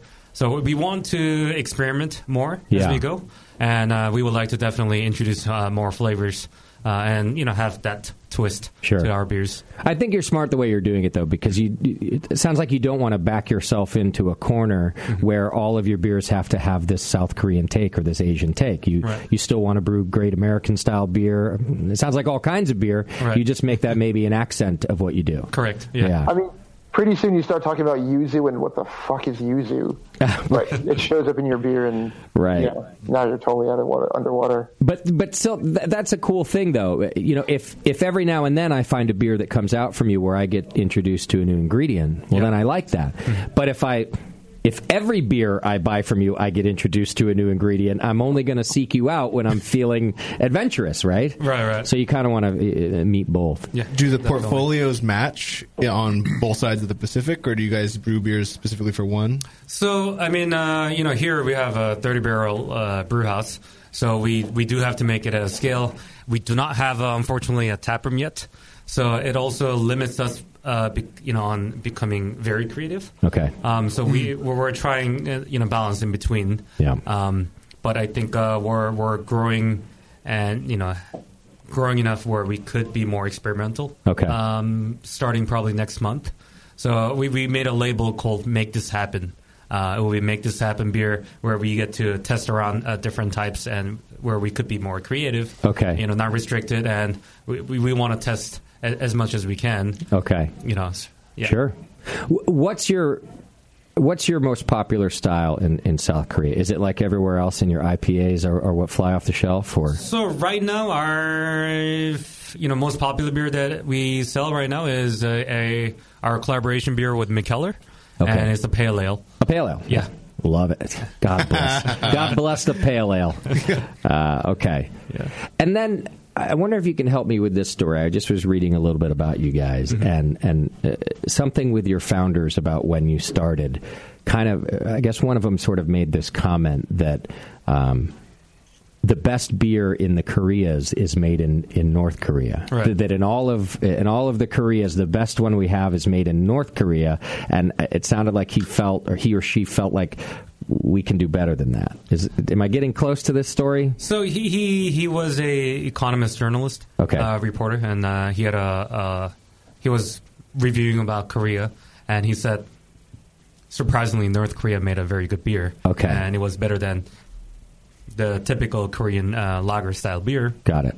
and that became a big, uh, the m- sort of most famous beer-related article Ah. ever written. As in I'm, Korea. I'm sure people are passing this around to their friends, going, "Wait a second, how how can this be true?" Maybe. Uh, it was on a national news TV saying that hey, Wow. Korea, South Korean beer is you know worse than you know North Korean beer, right? And actually, when I used to run my own company and was starting uh, creating a. I was actually building a, my own craft brewery. Okay. Uh, back then, and that was uh, that was a pitch that I used to potential investors. Hey, To do that. we want to make a beer that's you know proud for South Koreans as well. Yeah. and we want to change the market as well. Is there a, a pride in, in South Korea that is competitive with North Korea? Is that why it sort of hit a string? That how is it that uh, you know such a locked down country could be making something better than us? Is that Yeah, part yeah, of it? i- i- In a sense. Okay. So it was true at the time. Yeah. What, do you think it was true? Did you have the? How did you? How does he? How did the guy even have the beer? So he was uh, he was uh, he was in Korea. So um, it's just, but is the North Korean beer s- sold in South Korea? back then it was imported, but not Yeah. anymore. Okay. So oh, now it's been cut. Forget, after the article, did he? Uh, n- not the article, but I think there was Okay, uh, good. some political tension, and you know. Okay. Wait, what? Political tension. What's this? Right. What's this? Well, I, I, I asked, want to not unite the Dakotas first of all, and then we can work on. The Sometimes, Korean- Jason, countries don't get along. Well, and I ask if it was because of the article because I'm worried that there's like a mark out on the guy's head, and he's one of your founders, and I, I feel worry for Actually his living in safety. southern Utah under an assumed name. yeah, after this Don't article, Uh, shoot at me. so I mean, when he wrote the article, uh, that was uh, in 2012, I believe, okay, and uh, they had no intention of uh, opening a pub or uh, doing anything with the beer. Okay. uh, but yeah, that that article was a big hit in the craft beer scene. so the commotion around that article is is part of what started the brewery. You think that or gave them the uh, inspiration to move yeah, forward? par- part of it, and then uh, you know they were they want they just wanted a spot where Yeah. they hang out together and have good beer. Okay. and you know that's how we started. But in a but in a way, who, who was the founder that, that wrote the article? What's his Uh, name? Jong Il. Is that Daniel? Daniel, yes. Okay. In a way, he put his money where his mouth is, right? Because he mouths off about this beer, uh, it gets it gets notoriety, and then he says, "Okay, well, I'll open a place that can make better beer." Well, I mean, we started as a pub, so Okay. you know we weren't making a beer, but you Got know it. we started uh, somewhat casually. But uh, you know we got you know we have, we were uh, well received. Got it. So that, yeah, Okay. that's how we expanded. Hmm. And Dave, have you been back to Seoul uh, since working for the company? No, I haven't had a chance yet. It's been I hit the ground, you know, boots on the ground running as soon as I got here, and so I'm really excited for the opportunity to go at some point. yeah, I would have put that in the contract right away. yeah, you're probably a better negotiator than I am. When I, when I signed on, I was like, "Yes, I want to make beer again. Yes." right, right. You're Uh, like, well, why didn't you ask for more money? Uh, yeah, I forgot about that part. I was excited about beer. yeah, totally. Well, let me do this, guys. I got to get us to a break, and then I want to try another one of your beers. We got a couple of IPAs from you um, to try as well. So, uh, Dave, can you hang in there a sec? Yep, I'll be here. All right, very good. Uh, we're going to take a quick break. Uh, before we do that, uh, hey, you guys remember Moonlight Meadery? Longtime supporter of the Brewing Network. Well, now they're looking to bring Michael Fairbrother, Fairbrother's braggots, uh, especially his Russian Imperial Stout braggot, to market. And you can help them get started by joining their Lunar Society, which includes uh, 12 society only need releases, four society only braggots, a hooded sweatshirt, and a pair of tasting glasses, plus discounts and much more.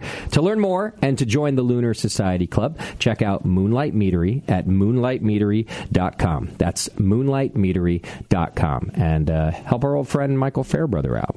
All right, we're going to take a quick break. When we come back, we've got more, uh, more to taste, more to talk about, more to do with the Booth Brewing Company. Hang in there. It's the session. We'll be right back.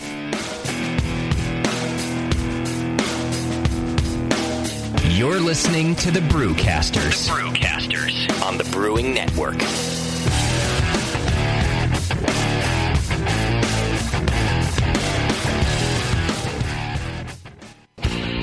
Your support of the Brewing Network means everything to us. We couldn't produce shows without you.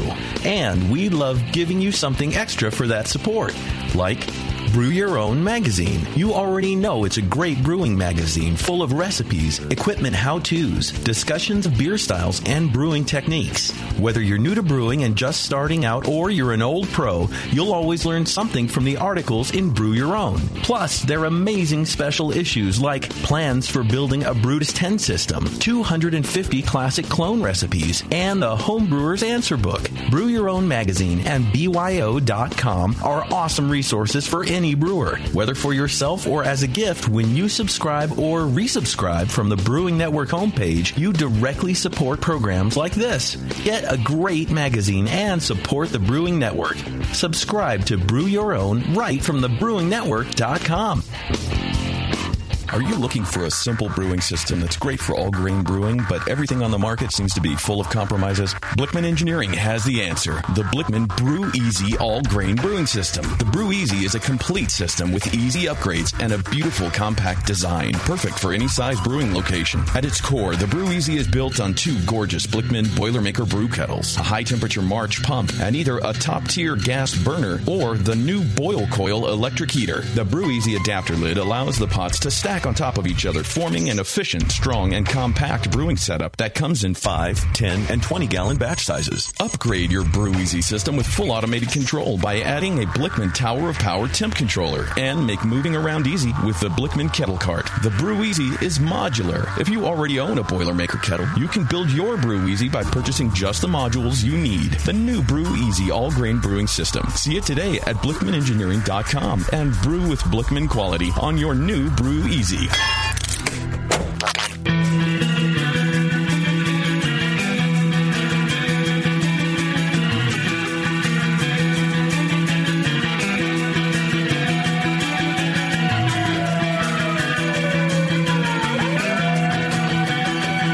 You're tuned into the session. Because life's too short to listen to crappy radio. Welcome back to the program. Thanks for hanging out with us. And thanks for uh, supporting our wonderful sponsor, White Labs. Pure liquid yeast means better beers. White Labs boasts the highest concentration of yeast in the industry thanks to their patented flex cell technology and pure pitch packaging. The yeast contained and delivered using these innovations are propagated in all grain wort, providing the perfect nutrients for growth and optimal performance. With White Labs Pure Liquid Yeast, your finished beers will meet the high quality flavor pro- profiles that you intend to produce. Discover the White Labs difference. Go to whitelabs.com slash yeast bank and find the perfect strain for your next beer. That's whitelabs.com slash yeast bank. And thank you so much to them for being a supporter of this program. We are back on the air with the brew, the Booth Brewing Company. My R's are getting in my way right now. a lot. Uh, the Booth Brewing Company is with us. You can go to theboothbrewing.com and check it out. Um, we've got Dave Franklin and uh, Young Lee on the air with us. Can I tell you something? At Yeah. the break, I went out and I got a pint of that wit beer. Yes. And it tastes completely different now than when we just had it, than when I just had it. Uh-huh. It's, Yeah. The peppercorn is is so much more pronounced, Hmm. and that perfumey kind of lemongrass is coming through. It, it for me, it's kind of a different beer. Did we have w- one out of a can and one off a draft, or I don't it's- know. It was both from draft, right, Bevo? But I think maybe Yeah. just sat you can too use long. your microphone if you want. Another way. I put it in there for you. Sorry, I don't have I put it in there headphones, for so you I'm four having a years little ago. trouble hearing you. Is, Uh, is your pint clear? Because Uh, no, I poured them both from the tap. Okay, yeah, so they were Yeah. both the tap version. No, I don't know, but uh, it's even better. Hmm. okay. It's even it's because it, because when I was drinking, I was like, ah, I, I like the peppercorn. I really kind of want that You to be a wanted little more. more. for it. And this is what this is what I was looking for in the first place. Got it. Maybe Well, it, I- maybe it builds up a bit. Well, I've been in discussions about glass size makes a difference. Well, glass size, but it Ah. was also, I mean, it was poured and we were Yeah, I talking mean- for what, 15, 20 minutes? Oh, so some of the aromatics might have come out. Yeah, more. but yeah. I mean, just here, just smell it. yeah, I will do that. Just smell it right now. Uh, I'll, I'll give it's that a so check good. out. I'll get a bigger pour later and give that a try. Oh yeah, it's a lot more. Yeah, it's so good. And it's four, 4.9, dude. It's right in my wheelhouse. I'm, I'm ready for this. Hmm. There you go. It's good beer. See that, uh, Dave? You guys are doing all right over there. You're doing your job. Sweet, thanks. Later, young one. Um, all right. Well, we do have another one in our glass now. I want to talk about a, a couple different beers you guys are doing, but we have the I think it's Kookman IPA in our glass. Uh, Dave, you want to tell us about this one? I'm gonna leave the pronunciation to Young One. Yeah, that's our closest thing we have to a flagship IPA, and the closest thing we have to a West Coast IPA. Although it's only 40 IBUs, and so it's um it's again hitting that hoppy but not super bitter side of things. It's um I find the the hop aromas are way more enjoyable. Uh, they're way more open than and and it doesn't leave that uh, clawing aftertaste in your tongue like some of the more bitter IPAs do. Right. it's a it's, it's a much lighter. I do have the right one here, right? Yeah. Okay. Um, Yeah. It's the uh, SRM value is, is, is very light for a for a IPA. Yeah, what is that? A f- four, six? Yeah, something like Tasty's that. a walking SRM guy. Just a base malt uh, beer. Go ahead, Dave. Oh, it's one of those ones where you, when you enter in a competition, do you enter as an IPA or a pale ale type of thing? Like, Right. you know, it's it's too it's too light and not hoppy enough for an IPA, but it's too too hoppy for a pale. on some- So I I saw on the menu it was six and a half percent. Is that did I read that right? Six and a half percent and only forty IBUs. It seems like it's pretty low in the IBUs, but this beer is in no way uh, balanced anywhere towards malt. It's definitely balanced Mm-hmm. uh, towards hop. Yeah, and dry. And, and then I could argue where it maybe is more balanced. Like I could see where it would come across as a pale ale sort of balance. Right, because it's not over. Actually, I think Dave kind of nailed it where he's like, y- you know, if I entered it as an IPA, they'd say, ah, it's a little more like a pale ale. And if I enter it as a pale ale, it's a, it does have just enough, at least bitterness coming through that it, it might fall past the pale ale. And then, and then, like you said, not enough for the IPA. It does really straddle the fence there. But it's very very dry. I can see why you can get away with forty IBUs. It's Yeah. very very dry beer. What kind of hops are in here? That's Idaho Seven and uh, Mosaic. I'm pulling up the recipe right now. Okay. Citra Mosaic Idaho 7. Citra, Mosaic, and Idaho 7. Yep. I've heard more about Idaho 7 lately that uh, breweries are using that. It's a phenomenal hop. I don't think anyone else should use it and make my price go up, but I think it's a phenomenal hop. That, right. And, that, and that's a hop blend, correct? I think so. Or is that a variety? A single Nope, the variety? variety found in Idaho on some dude's farm. On some dude's Oh. farm. Yeah, some dude like found like, oh, this looks like a new hop. I should use this, and the hop companies were like, oh, that's cool. I forget whose it is. I think it's uh, YCH at Yakima's. I do uh, believe hop. it's YCH. No, not- no, and it's not YCH. I, I Anyway. think I think it might be YCH. They're going to hate me if I get this wrong. and I think we just talked about it on our new uh, Hop and Brew School podcast. If I'm getting the variety right, and and we talk about how this hop was found, like you say, kind of randomly on a farm. Um, I hope I'm right about that. I seem to remember us too. We did like seven shows in a day, so uh, trying to remember exactly what it was. But uh, interesting hop. And then Mosaic is always, I think, a, a nice one to use uh, in an IPA.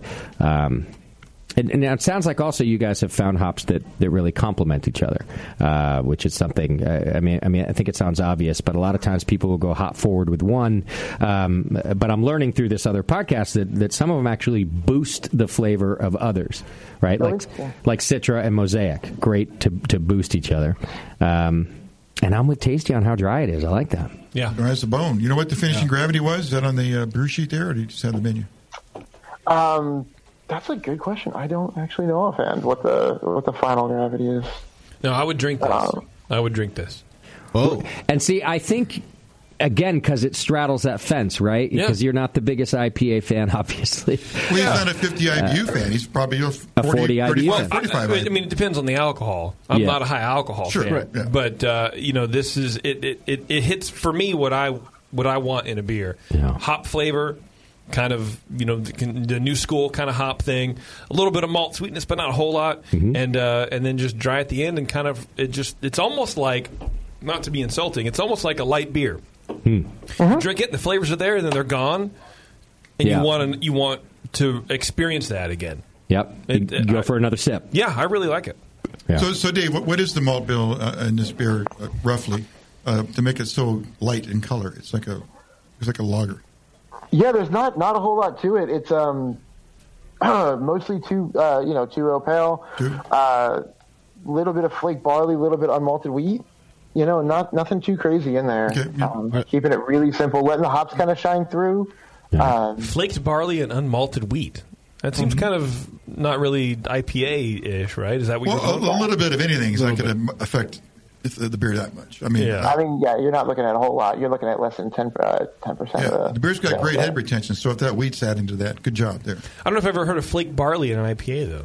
Uh, That's sure. kind of what I'm getting at. Oh. Yeah, it's barley. bar- It's just a, interchangeable. No. You can use. You can use. I didn't know. You know. You can use, flake barley is just regular barley. It's been you know, like you know run through a hammer. it's Well- just you could substitute it almost pound for pound. You just get a little bit more character because it's gone through that extra process.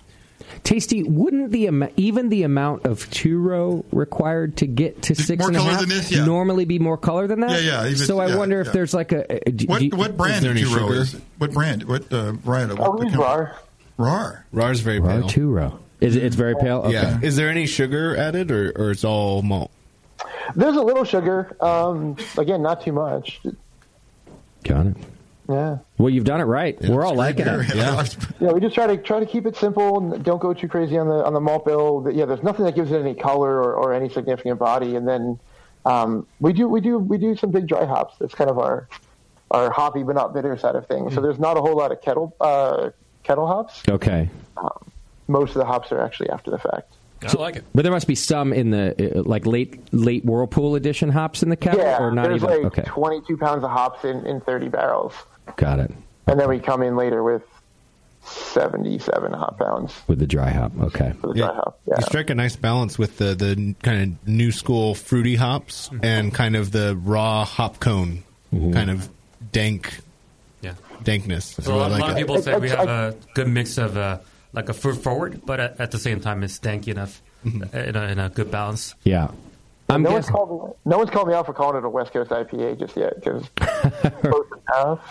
I don't know. I, I, mean, if I were you, I'd call it a West Coast IPA. I, yeah. I would, I would too, because especially the, the proliferation of hazy beers, you can call now anything a fucking West Coast IPA. Okay, because, well- because we've forgotten what West Coast IPA. You know what I mean? Uh, that, that's true, but I also say I would call it that because it does fit the bill in a lot of the ways. Maybe not in maybe not in the color, um, but we like them dry and and then like the new school No, hop. Mm-hmm. I don't know if it's bitter I- enough. I think it's not bitter enough. Yeah. right before the hazy trend happened, West Coast IPAs were almost this light. They were looking like getting- that, but yeah, they they were were getting getting this light. light. but they were bitter. Yeah. Right? Yes. I, the this is almost IBUs were like higher. a like a strong pale ale. Yeah, Like sure. a dry hop strong pale ale or something like that. Okay. I feel, I feel like there was a movement right before hazy's got big to like uh, more big dry hops, more exploration of hop flavor, Mm-hmm. moving away from the bitterness, and then and then the hazies took over and all, everything went to shit.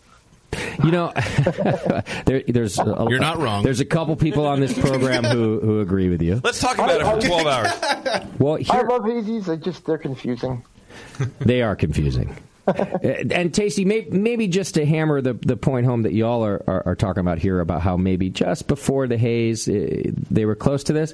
So I've got Russian River Row 2 Hill 56 in my glass right next to it here. I can put it on the camera there, Mm-hmm. um, which is, uh, I would also call a light SRM uh, uh, West Coast. It, of course, he calls it a pale ale. Um, it's right on the cusp, I think, of a, of a West Coast IPA. And then, of course, there's the there's the one that we're drinking uh, right now from the booth. Um, so also light, much lighter the booth, right. and uh, maybe right on the cusp of what you guys are talking about before the haze craze thing Mm-hmm. started taking off. Well, and I think pale ales too tended to be a little bit darker in color than IPAs. West Coast IPAs. Anyway. Oh, really? Okay, that the pale Well, ales no, were and even- I'm- Yeah, an I American think Pale so. Ale is a is a cr- has crystal malt in it. Yeah. a West Coast IPA by definition probably doesn't generally have that much. I see. Yeah. The whole West Coast IPA came about during the hop shortage. When why why add crystal malt to your beer? That means you got to add more hops to, to, to offset that. Mm-hmm. I Let's see. just take all the crystal out and we can get by with just a little bit of hop, like an early edition, Got it. because hops were like whatever thirty five dollars a pound. Tasty. Sometimes you're like a historian Well, I'm of, an old of guy. the style. that just makes me somewhat- No, but I like when you sometimes you point out the the the social aspect that was happening or the economic aspect that was hap- because you spend all your time talking to brewers. And so while I wouldn't have said the West Coast IPA thing happened because of a shortage or some other economic thing, you're in there. I, I just like when you throw that stuff out there because you're talking to the brewers about that. I like it.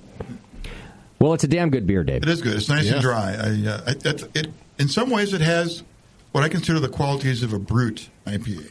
It's so dry and so uh, low, low on, on uh, like, like malt character Mm-hmm. that it, it just comes comes across as just real drinkable, real quaffable. Oh, yeah. This beer's at 40 IBUs, and it should be like under hopped at 40 IBUs for its, for the for the ABV. But Mm-hmm. man, it's just easy drinker, just well attenuated. I, I bet it finished at uh, like you know maybe four or four you know Had to be low. lower less than four Plato, probably more like three and a half. Oh no! Oh yeah, I would say s- sub ten specific gravity. Yeah, this, is less, 10 this is less than two Plato. 10, six. Easy. Okay. Yeah. Wow. Well done, sir. Hold on, my wiener's a hydrometer. Let me just put it in. Oh, okay. Let's figure that out. well, now Thank I, God for Skype. That's right. Skype video, you Oh, mean? it looks bigger on video. You'll be happy. No, Dave, you did it right. Poor Young's got to sit in here with us. Um, Why, why are you backing away, Young? What's going on? I, I do want to ask you guys about another beer that we from you, uh, or at least coming soon from you that we don't have here in the studio, and uh, we've been talking about, uh, and so as uh, all of the news outlets about the campfire up in Northern California, uh, not too far from Eureka actually, uh, which devastated uh, an entire uh, town and and surrounding communities. And you guys are about to do uh, a fundraiser beer for that, right? Correct. What's that beer uh, about? Um, so we we uh, you know as it was a devastating event, and then we wanted to be you know be a, any kind of help uh, for the cause, and we were actually intending on you know brewing a batch for it. Okay. uh, but we've heard about the resilience IPA, and we wanted to be part of it, but unfortunately, we don't have the tap room to do that. Yeah, let me talk to our listeners about that just briefly so they know the the background. But Sierra Nevada Brewing Company had, had put out a call for any brewery in America that wants to brew a beer, and it was going to be called uh, Resilience IPA. Um, and it turns out that uh, b- breweries can uh, they can absolutely participate in that, but they can only be sold out of their own uh, tasting room uh, as opposed to distributed. Um, so anyhow, that's kind of the background. So any brewery that wants to participate uh, and call it Resilience IPA has to have their own tasting room, which you guys don't yet have in Eureka. Correct. Is that about right? Okay. So you guys are going to do something else instead. Um, so we we have a uh, uh, a red ale that we wanted to uh, send it out, and we, we call it a California red ale because I mean, of course, uh, you know, us being in Northern California, Mm-hmm. campfire is you know big fire, but you know also there's a big fire in Malibu, and you know we always have that issue uh, throughout California. Mm-hmm. Yep. Um, so we, we named it a California red ale. Okay. And it will be red ale that uh, we uh, originally had a recipe for Okay. and uh, we we did a bit of uh, the booth kind of uh, artwork Okay. a twist, uh, so that we could also visually show that and you know have you know some contribution to this you know cause. Excellent. Cool. Yeah. Cool. Is it Yeah, called we- Rake the Forests? because you guys, you people up in Northern California need to start raking your fucking forests. I'm just going Right. to say that right now. Yeah. I'm sorry to be so frank about Get off your lazy butt. Put your Roombas out. Is it going to be available on draft as well? Can the Hop Grenade buy some of this beer? Yeah, draft as well as Ken, and um, probably people can see it. Well, but I can this put is it the, uh, on the. Uh, as long as like some weird sext doesn't pop up on your phone while I uh, show it to uh, the camera. Oh, sorry, Young. I, I won't send you that picture until after Justin has his. You know, Uh, you guys do have uh, some uh, very cool artwork, and once again, you can go to theboothbrewing.com. Uh, Bevo's telling me I'm not quite getting it on the camera, so uh, there we go. So yeah, that's very cool artwork. I like that. So we'll be brewing that uh, this Friday, Okay. and I think uh, we'll be ready by end of this month. Okay. And yeah, you should be able to get it. Ah, I like it. Okay. Well, maybe we can get some cans and some uh, uh, draft here at the Hop Grenade. I know we're going to participate with some of the other breweries who are doing things too um, for the campfire. So thank you guys for doing that. It's devastating up there. Um, it- you guys are Eureka's even north, even farther north, right? Than the, Yeah, it's than the basically campfire. Oregon. It's- right. It's Oh, yeah. almost. That's what I Right. thought. Almost on the border there. Um, see, also no on wonder, the coast, though. no wonder you like it there, Dave. It's beautiful up there. It's Humboldt County, man. It's great. Yeah. And were you around there when it was uh, still Lost Coast uh, Brewing Company too? I was, yeah. I've been Mm-hmm. I've been here since 2004. Okay.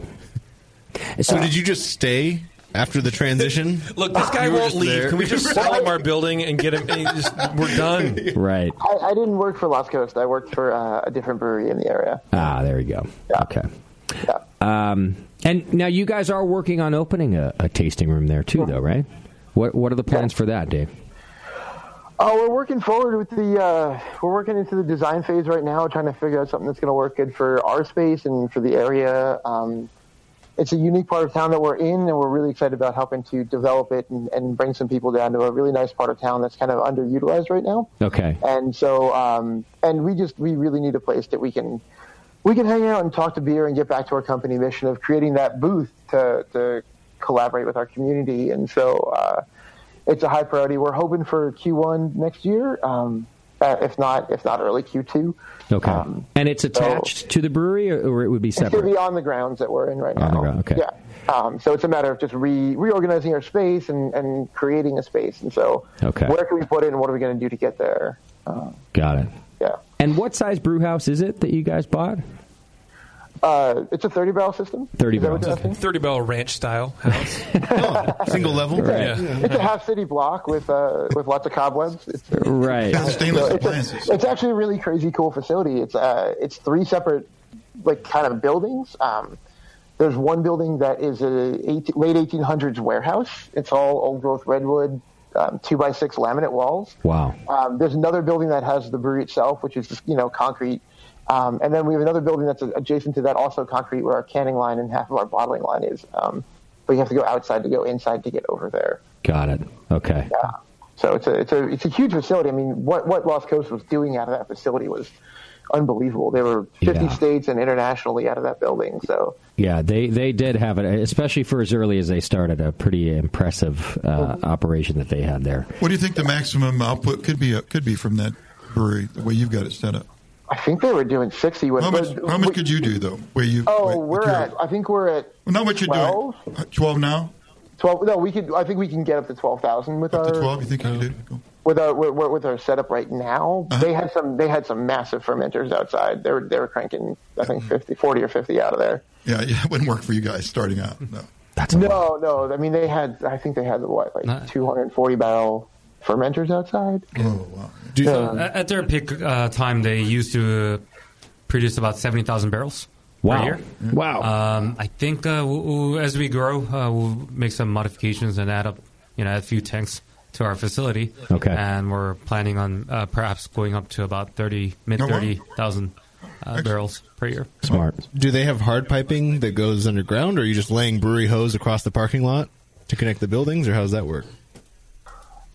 It's a bit. It's uh they they had the for the fermenters outside. They they had them hard piped.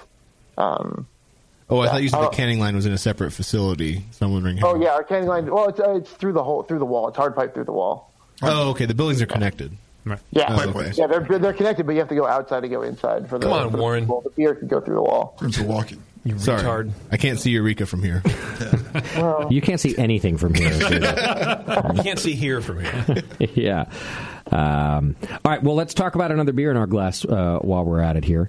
Um, we've got uh, Eureka Soul IPA in our glass. Although it looked like you had different versions of Eureka Soul. Is, is that right? Yeah. Okay. So which one's this? So th- this one is uh, made with the mosaic, uh, and uh, every month we c- try to introduce a new uh, hop to it. Okay. So we've done Citra.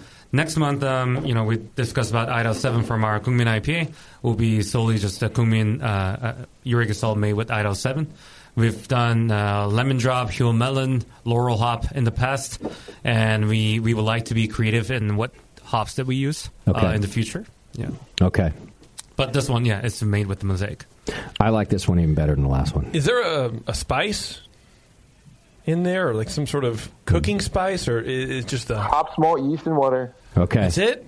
Yeah. Maybe I'm drinking too much wit beer, but it, it, it, it- I got this like No um, peppercorn?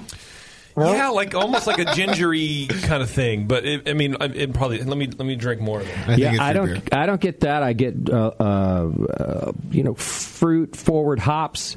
Um, Much estuary, more. Uh, Yeah.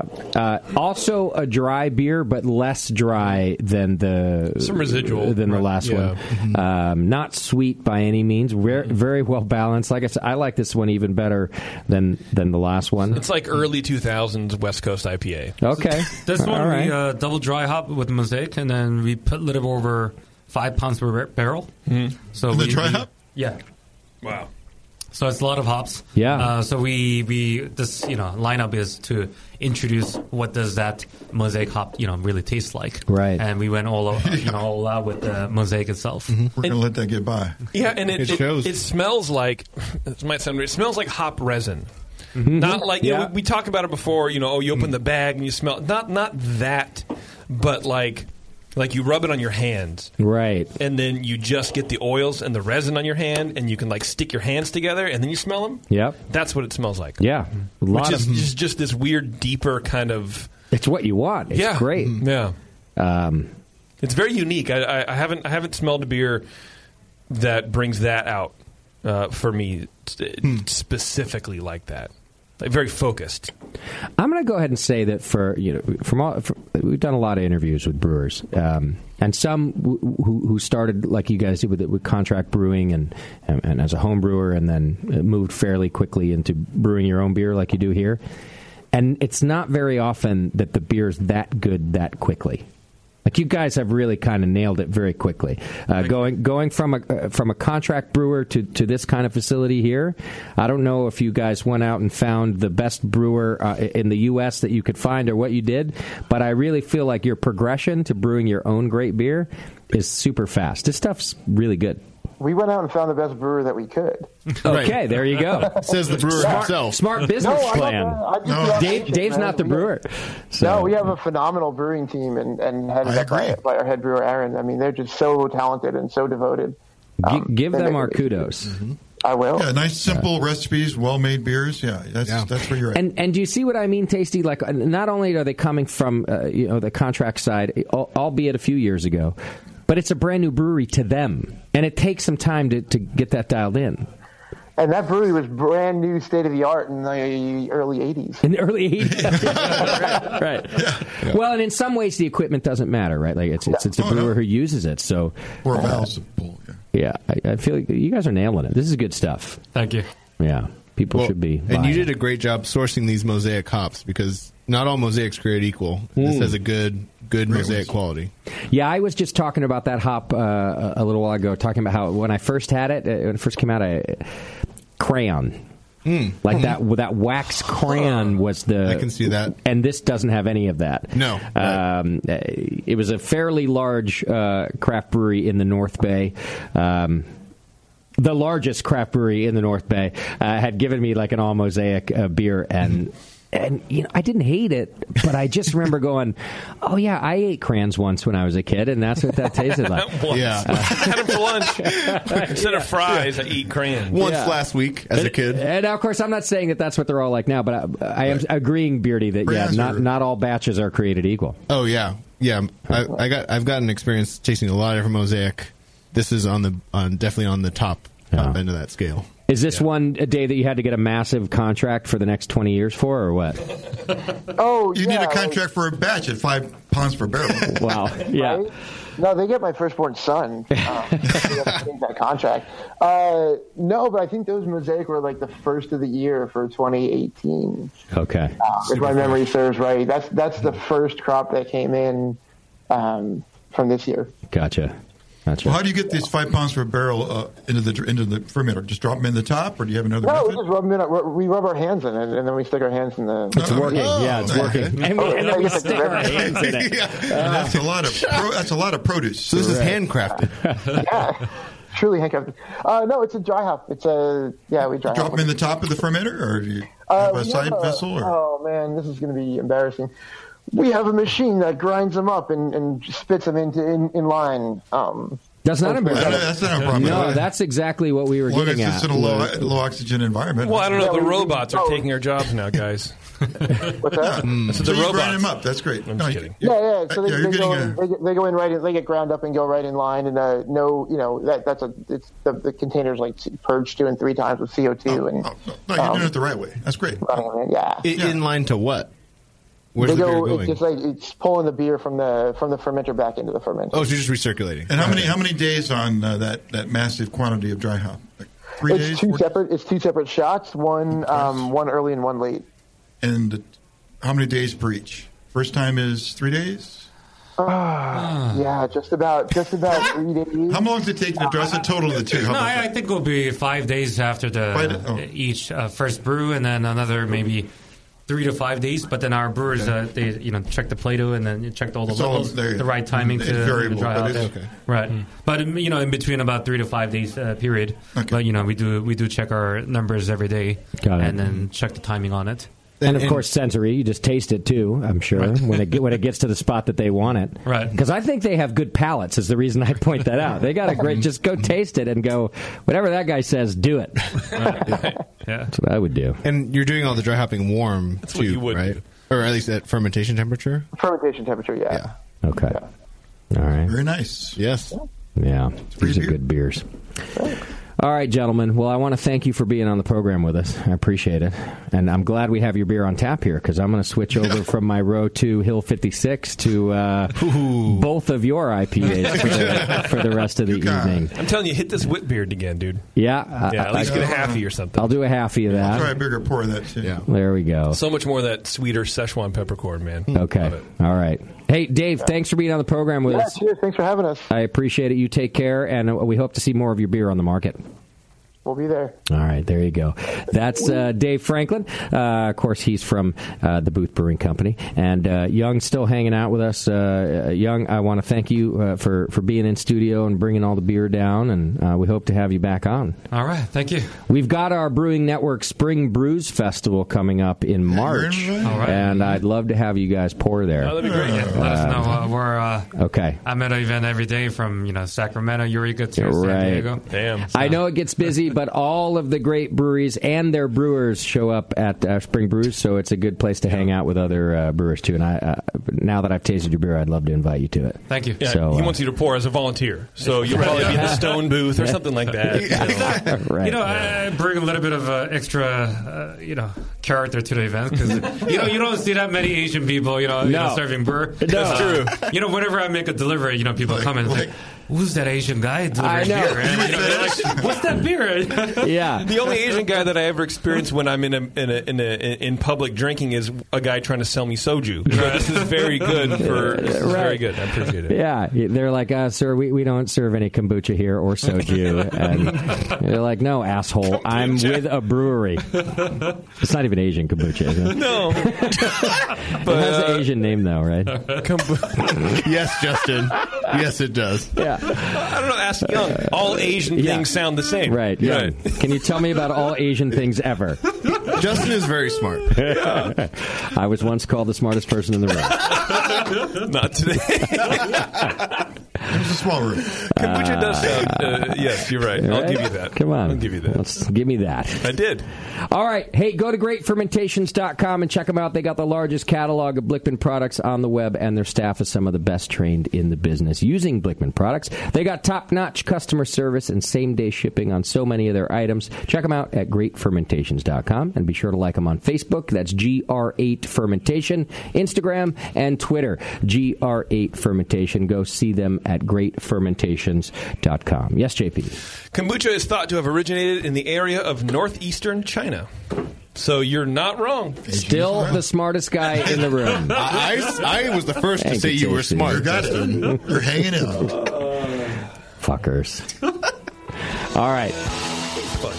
We got more to come back to. Thanks so much for hanging out with us. Uh, go to theboothbrewing.com, like I told you, and look up their artwork. It's really cool stuff. dope. Uh, plus, you can learn more about their beer and where to find it. We'll be right back after these words. Hang in there. It's the session.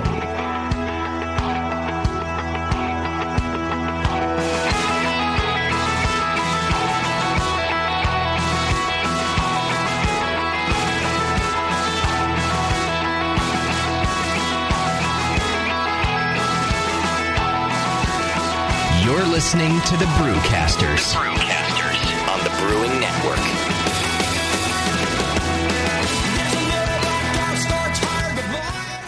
Since 1979, Williams Brewing has offered the finest equipment and freshest ingredients and the best customer service in the business. Check out their brand new patent pending mash and boil 110 volt electric mashing and boiling unit. This compact all stainless unit lets you mash, sparge, and boil just about anywhere that has a 110 volt plug. Double wall construction adds to efficiency and safety, and a precise thermostat keeps temperatures where you want them. Unlike insulated buckets and converted coolers, multiple temperature rest mashing is easy to do, all for under 300 bucks. They also feature the Mark II work pump, a magnetic drive high temperature pump that does the work of pumps that cost twice as much, as well as exclusive Brewer's Edge regulators and quality Keg King kegs and disconnects. Check them out today at williamsbrewing.com to bruise their vast selection.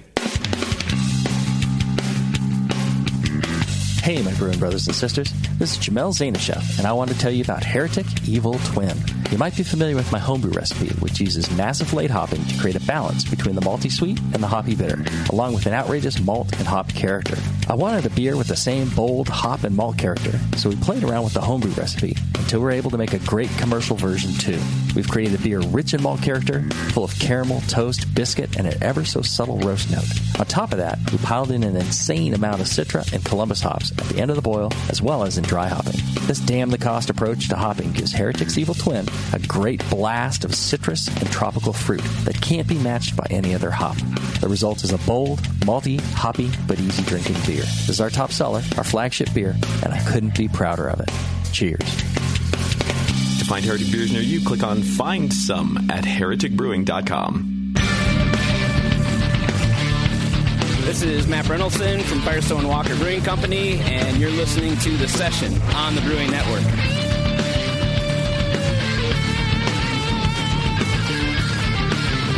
Welcome back. Thanks so much for hanging out. Go to beersmith.com right now. Get your free 21 day trial of their latest brewing software. Uh, that way, you don't have to take my word for it. It's the best on the market. You will not be disappointed. Uh, so many recipes on there. I, I'm reading that they've got uh, an online recipe database, database of over 700,000 recipes at this point. They even have, of all the things I've been telling you that they can do, they have boil adjustments for high altitude brewing. It can do it all. Go to beersmith.com right now and get your free 21 day trial. And I don't want to hear any more about it. Just get it. Until Trust next me. week. Yeah. Just trust me. Yeah. Uh, all right. Uh, well, we convinced Young uh, from the Booth Brewing Company to hang out with us for the end of the show. Yeah, it was very hard to do, actually. He was like running out, and we're like, bro. Yeah. Stay. Yeah. Come on. You want to drink more beer.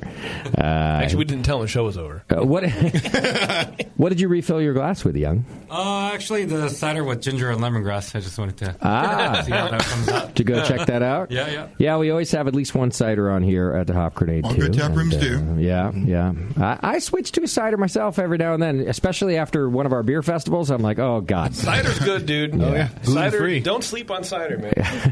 yeah. Um, we haven't done a cider show in a little while, but cider shows. eh, So, what do you do with it? well, Uh, do you back sweeten it? Okay, show's over. Take the juice and uh, it's pasteurized and uh, it'll back sweeten and then, you know, I, I used to import cider in South Korea, and you know, uh, each country have a different standard. Oh yeah. And then we used to import a cider from South African company. Okay. And their fermented uh, apple juice has to be over eighty percent, uh, which means they actually have to put a real lot more real apple than Ah. English ciders. Interesting. So, uh, the English ciders like Summersby or the big brands, it will be more sweet and Mm-hmm. it would have less uh, apple uh, per content. Right. So it was a sort of a disadvantage for the sales reps in the South African companies because you know it's just you just can't compete the prices. Yeah. But, you know the quality is good, but you know. I would how- love to How try can that. you really tell? You know, on a regular consumer basis, how can you tell the difference? Because you know the English ciders would taste a lot sweeter. Yeah. And you know, and that's what people kind of go for. But drier cider for me is, I, I appreciate more of a drier cider. But uh, Which is I would exactly- love to try a South African cider. you kidding me? That'd be great. Me too. And the dry, that's exactly why I switched to a cider after beer for a festival or something like that. If we go to Great American Beer Festival or something, I'm totally ready to go to because because dry also. Yes, dry. Yeah. Right. So Palate check. That's interesting. What else did you used to import? Uh, I Mr. used to- Importer Exporter. Uh, a lot of California wines, and then you know New Zealand, Australian, uh, French. Into I South also- Korea. Yeah. Okay. I was an importer for Solochnaya vodka and Patron. Got for it. Korean market. Okay. Did you ever import North Koreans to South Korea? Yeah, did you ever try saying. that out? I mean, it's a big market. He can't admit that. No, he can't. No. One of the founders already has a mark on his head for disparaging. yeah, maybe that was insensitive. of Uh, yeah. Uh, so you, you were involved in, in mostly spirits importing and exporting. Wine and spirits, and I also, as we were doing a distribution business, I also worked, uh, you know, for a duty free business as well. Okay. and then restaurant, bar, um, you know, French, you know, or bottle shop. We Okay. also had a, a bottle shop with you know hundred wines by the glass with Wow. a So you're- dispenser machine. You're the party guy. wait, wait. Right? You're the reference, the party reference. You always got a spare bottle or two somewhere, but yeah. Finish that last part. A hundred wines by the glass, but what? What did you say? Uh, with the dispenser machine. Oh, self-dispenser. Uh, Oh, yeah. Yeah, self dispenser. So we'll serve in a one ounce, uh, three and five. Okay. And you will put your card in there and pay afterwards. Interesting. hmm, And that's how people would just go taste it in order to buy the bottle they want to take. Is that what you're saying? Or you would go hang Both. out and drink at these places? Both. For both occasions. Yeah. And it, it's a vending machine. Uh, sort of, yeah. Okay. We've seen self-pour beer. I mean, you just have your little. Uh, Oh, token. Oh. it's very Vegas. Same Similar thing. to that. Yeah. Now I understand. Same thing. okay. Yeah. You press Okay. the button, what you like, and then serving size. You don't and get all that's that how it is. foam and Exactly. waste. Yeah. It's much better. dude. Okay. Well, and you get fresher wine. It's not oxidized. It's not right. It use, uh, It's nitro- flushed. we use the nitrogen to Yeah. keep Yeah. The, uh, the air separate from wine. Okay. The wine was in kegs at that point?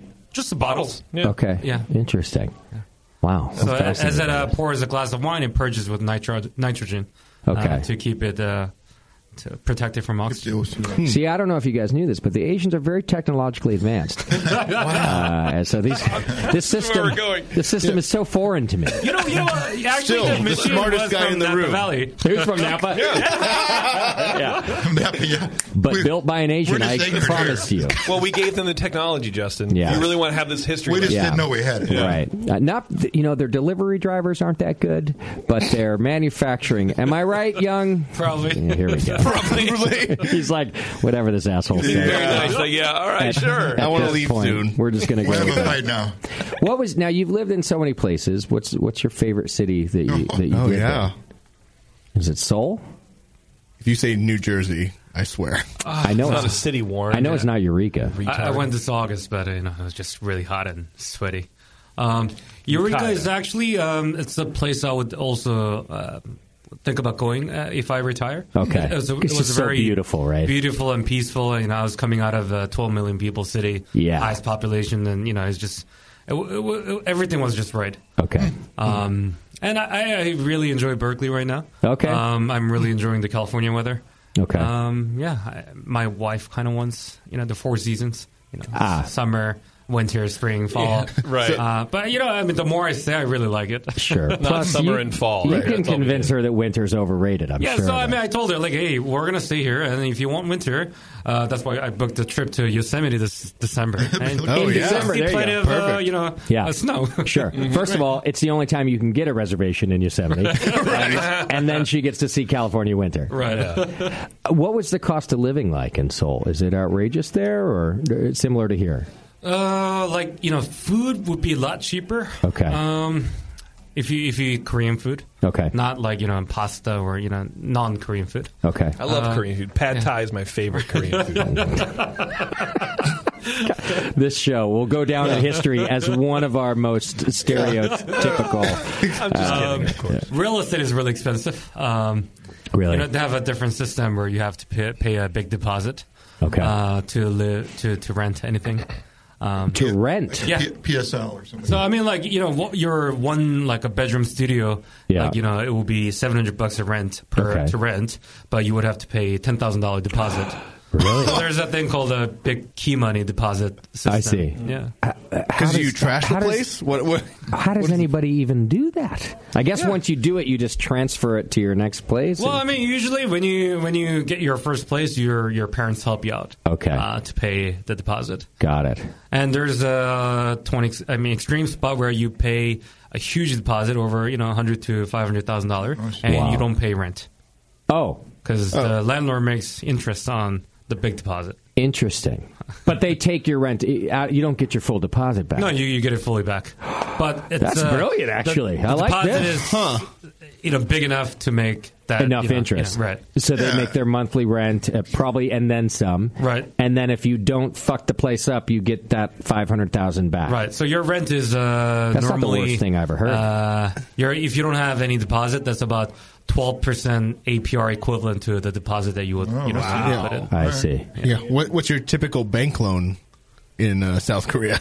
I, I don't know. I mean, it's well, it will, it will vary, but Is I the mean, landlord going to make more money than you would taking out that loan, or how's that work? yeah, but I mean, Yes. If you operate a business, then you know you always you know look at you know some making something over twelve percent, Right. Yeah. So I mean, if you want- if you're on the safe side and you're you're you're you want to invest and you know you do a CD or you know some bonds and you know or a savings account, then you know Twelve you percent's a big return. That's for that huge, kind of thing. dude. Right. Yeah. I know.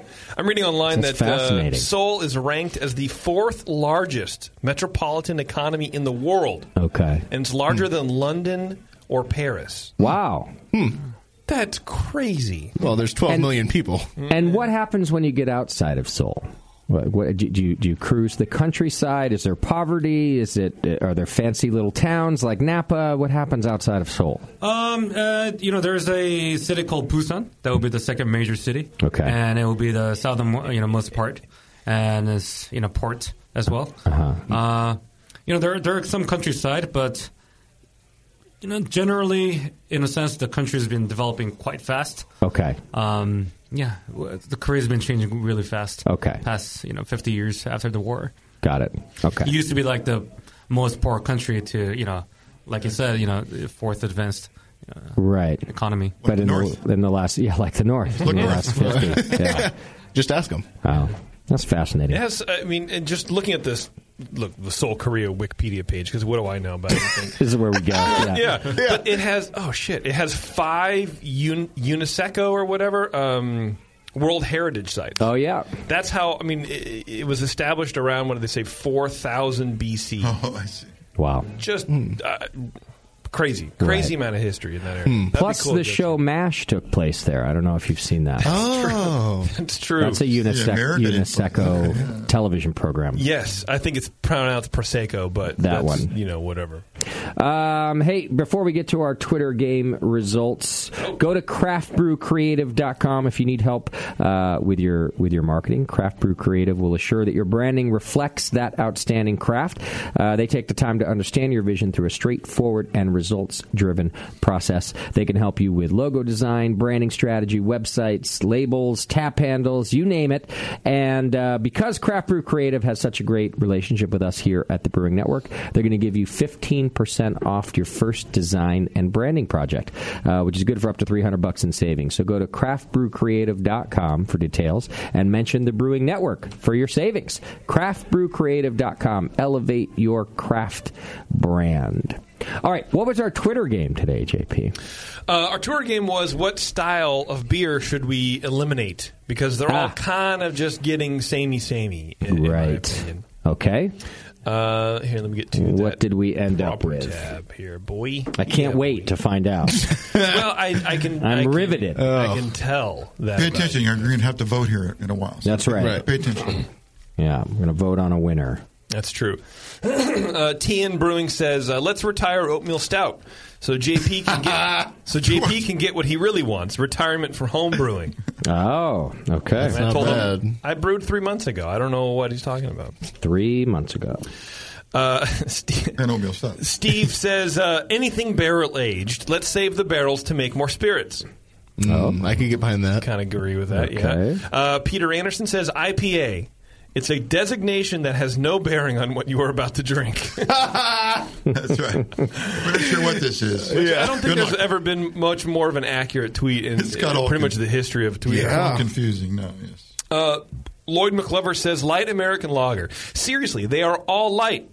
When when they are not light, they are called dark lager. Lager and dark lager, or rename lager to medium lager and allow some color and more alcohol, and don't be so picky about it. Somebody get me Tylenol. That's very long. Long tweet. Accurate-ish. Yeah. Uh, Scott Pieria says, uh, My vote is for Hefeweizen. I prefer my bananas in an ice cream sundae or a hammock. Am I right, boys? Nice. and then last, uh, certainly not least, Beer Crafter says, uh, Dortmunder. I have my doubts that the style actually even exists. No- Nobody makes it. Nobody brews it. Right. Oh, Yeah, they're all different. That's it. Yeah, when they do, it's not right. Yeah. Well, that's true. Okay. Um, I'm going to eliminate the Dortmunder answer. Okay, is it too accurate? No, it's too wonderful of a style to get rid of. Oh, you're I'd miss it. Well, but it's this weird post sub ironic kind of. I like the context. uh, ironic there. The I hear funny you, part. but just because it holds, it's near and dear to my heart. I, I think- don't know why. I think someone in America will figure it out. Mm. Um, uh, well, Beardy said he can get behind it, but I would eliminate anything barrel aged. Come on, we're going to eliminate the anything barrel aged No, style. it's- That's so much creativity and fun, and, and How would Three Floyds make their money? Uh, there were better tweets, but or how would we enjoy the rare barrel? Exactly. Which we all clearly love so Uh, very much fine. here on the Absolutely. Brewing Network. We so do. I'm going to have to get rid of They that. do have their own radio show here. Uh, that they do. People listen to that show. So that leaves employees do. Oh, it leaves the winner. Banana hammock. Come on. Yeah, that does leave three for us to vote on. Oatmeal stout, to, so I mean, JP it's- can retire. Not too No. accurate. JP still likes to homebrew. Well, Let's get rid of that one. Although I would kind of like if JP's favorite style was the one that was not allowed to be made again. I kind of would like that too, just because there'd be like uh, some sort of justification for the I don't know. You could complain about it. I, I don't know. Or you would implode with hatred. Just with like the circle would become so complete that you would implode. I would finally just never. I would never drink beer except for celebration. Whenever celebration comes out, from when does it release? June now? No, September. I, that's all I would drink. Right. Um, well, okay, so that leaves us to vote on IPA uh, because uh, it's Has a no designation. bearing on what you are about to drink. I think it's hyper accurate. Yes. Light American Lager. Especially with the hazy bullshit. Let's go ahead and get rid of that. No one's going to vote for that No, one. no, I, I'm I'm thinking it's the IPA, So IPA and hef, and the because bananas Hef, involve yes. on a Sunday or in a hammock. correct. We have that right. Yes. Um, okay. And actually, they're underneath a Sunday, dummy. Uh, Okay. good point. Uh, can I ban the style that is JP's humor. But if you get the right, ha- if you get the right hammock, it's it lifts up. one's above, one's under. Depending on the hammock. uh, okay, so we're going to vote for IPA or uh, to, to to get rid of that style or get rid of the hef style. Uh, raise your hand if it's IPA. Hells IPA. to the All right, yeah. That's two. And raise your Ugh. hand if it's hef. Uh, Oh, yo, come Come on. on. Devo didn't even vote, and still there was a winner. Um, Because I like both of them. I would have gotten rid of Oh, you're uh, so JP's oatmeal stout. All right.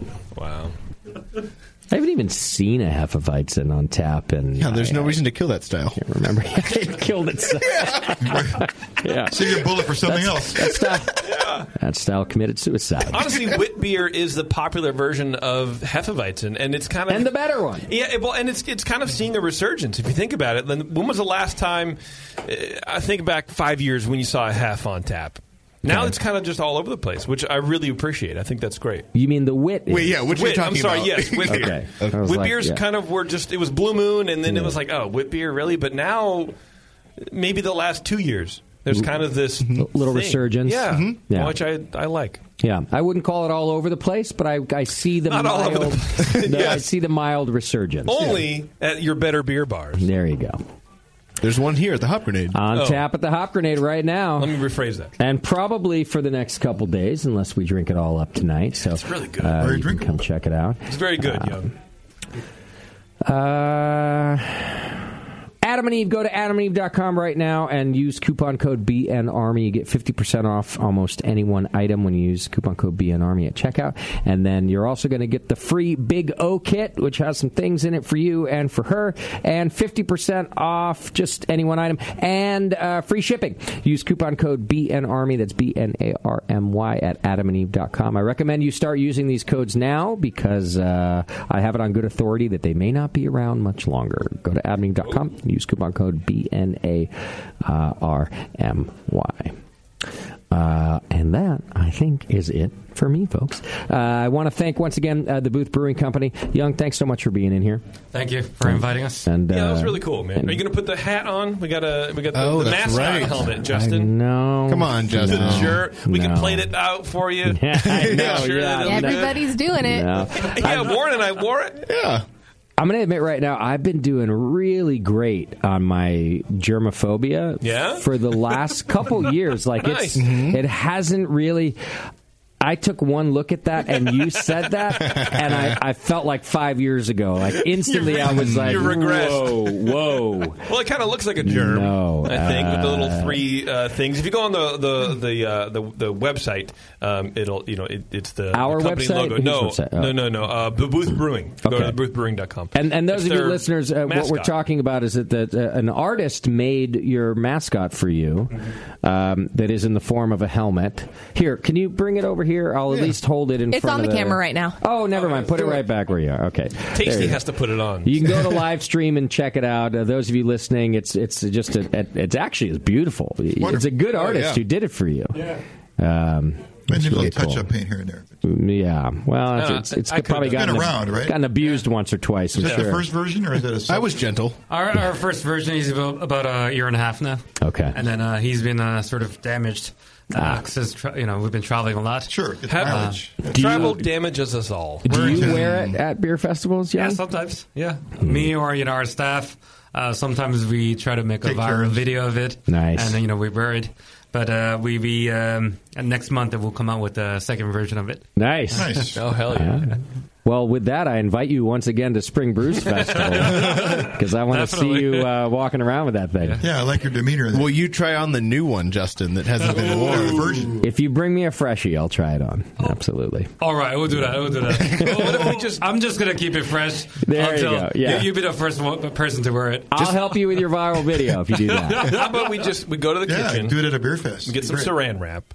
We wrap your head in saran wrap. Yeah. And then we put the thing over. No air but hole. we'll do it really quickly so you don't suffocate. So I but we'll do don't- it like yeah, like within like ten seconds. You're not gonna, like, Or leave me 10 minutes. alone Hold your in a breath. room No, while no, no, you no, just no. have- It does No, I- buckle, so you have to buckle, and it's kind of hard to get off. So it might Right. take 15 seconds to get off, but if you can hold your breath. I've watched too many mob movies for this. Can't Too happen. many snuff videos. Maybe that too. Girl puts helmet on and can't get it off. Get your DVDs at adamandeve.com. That's right. All right, folks, uh, go over to theboothbrewing.com and uh, thank them. Uh, check out their beer and uh, do your good thing. stuff. Next week on the program, I won't be here. I'm headed to Colorado. Uh, and in fact, uh, this Friday night. Yeah. Sean Sully O'Sullivan is joining me uh, for the 21st Amendment launch party in the state of Colorado at uh, Oh, at the Hop Grenade in Fort Collins. So you can come on out and hang out with me and Sully. We're going to be doing our, our little shtick thing and introducing uh, 21st Amendment beer to Colorado.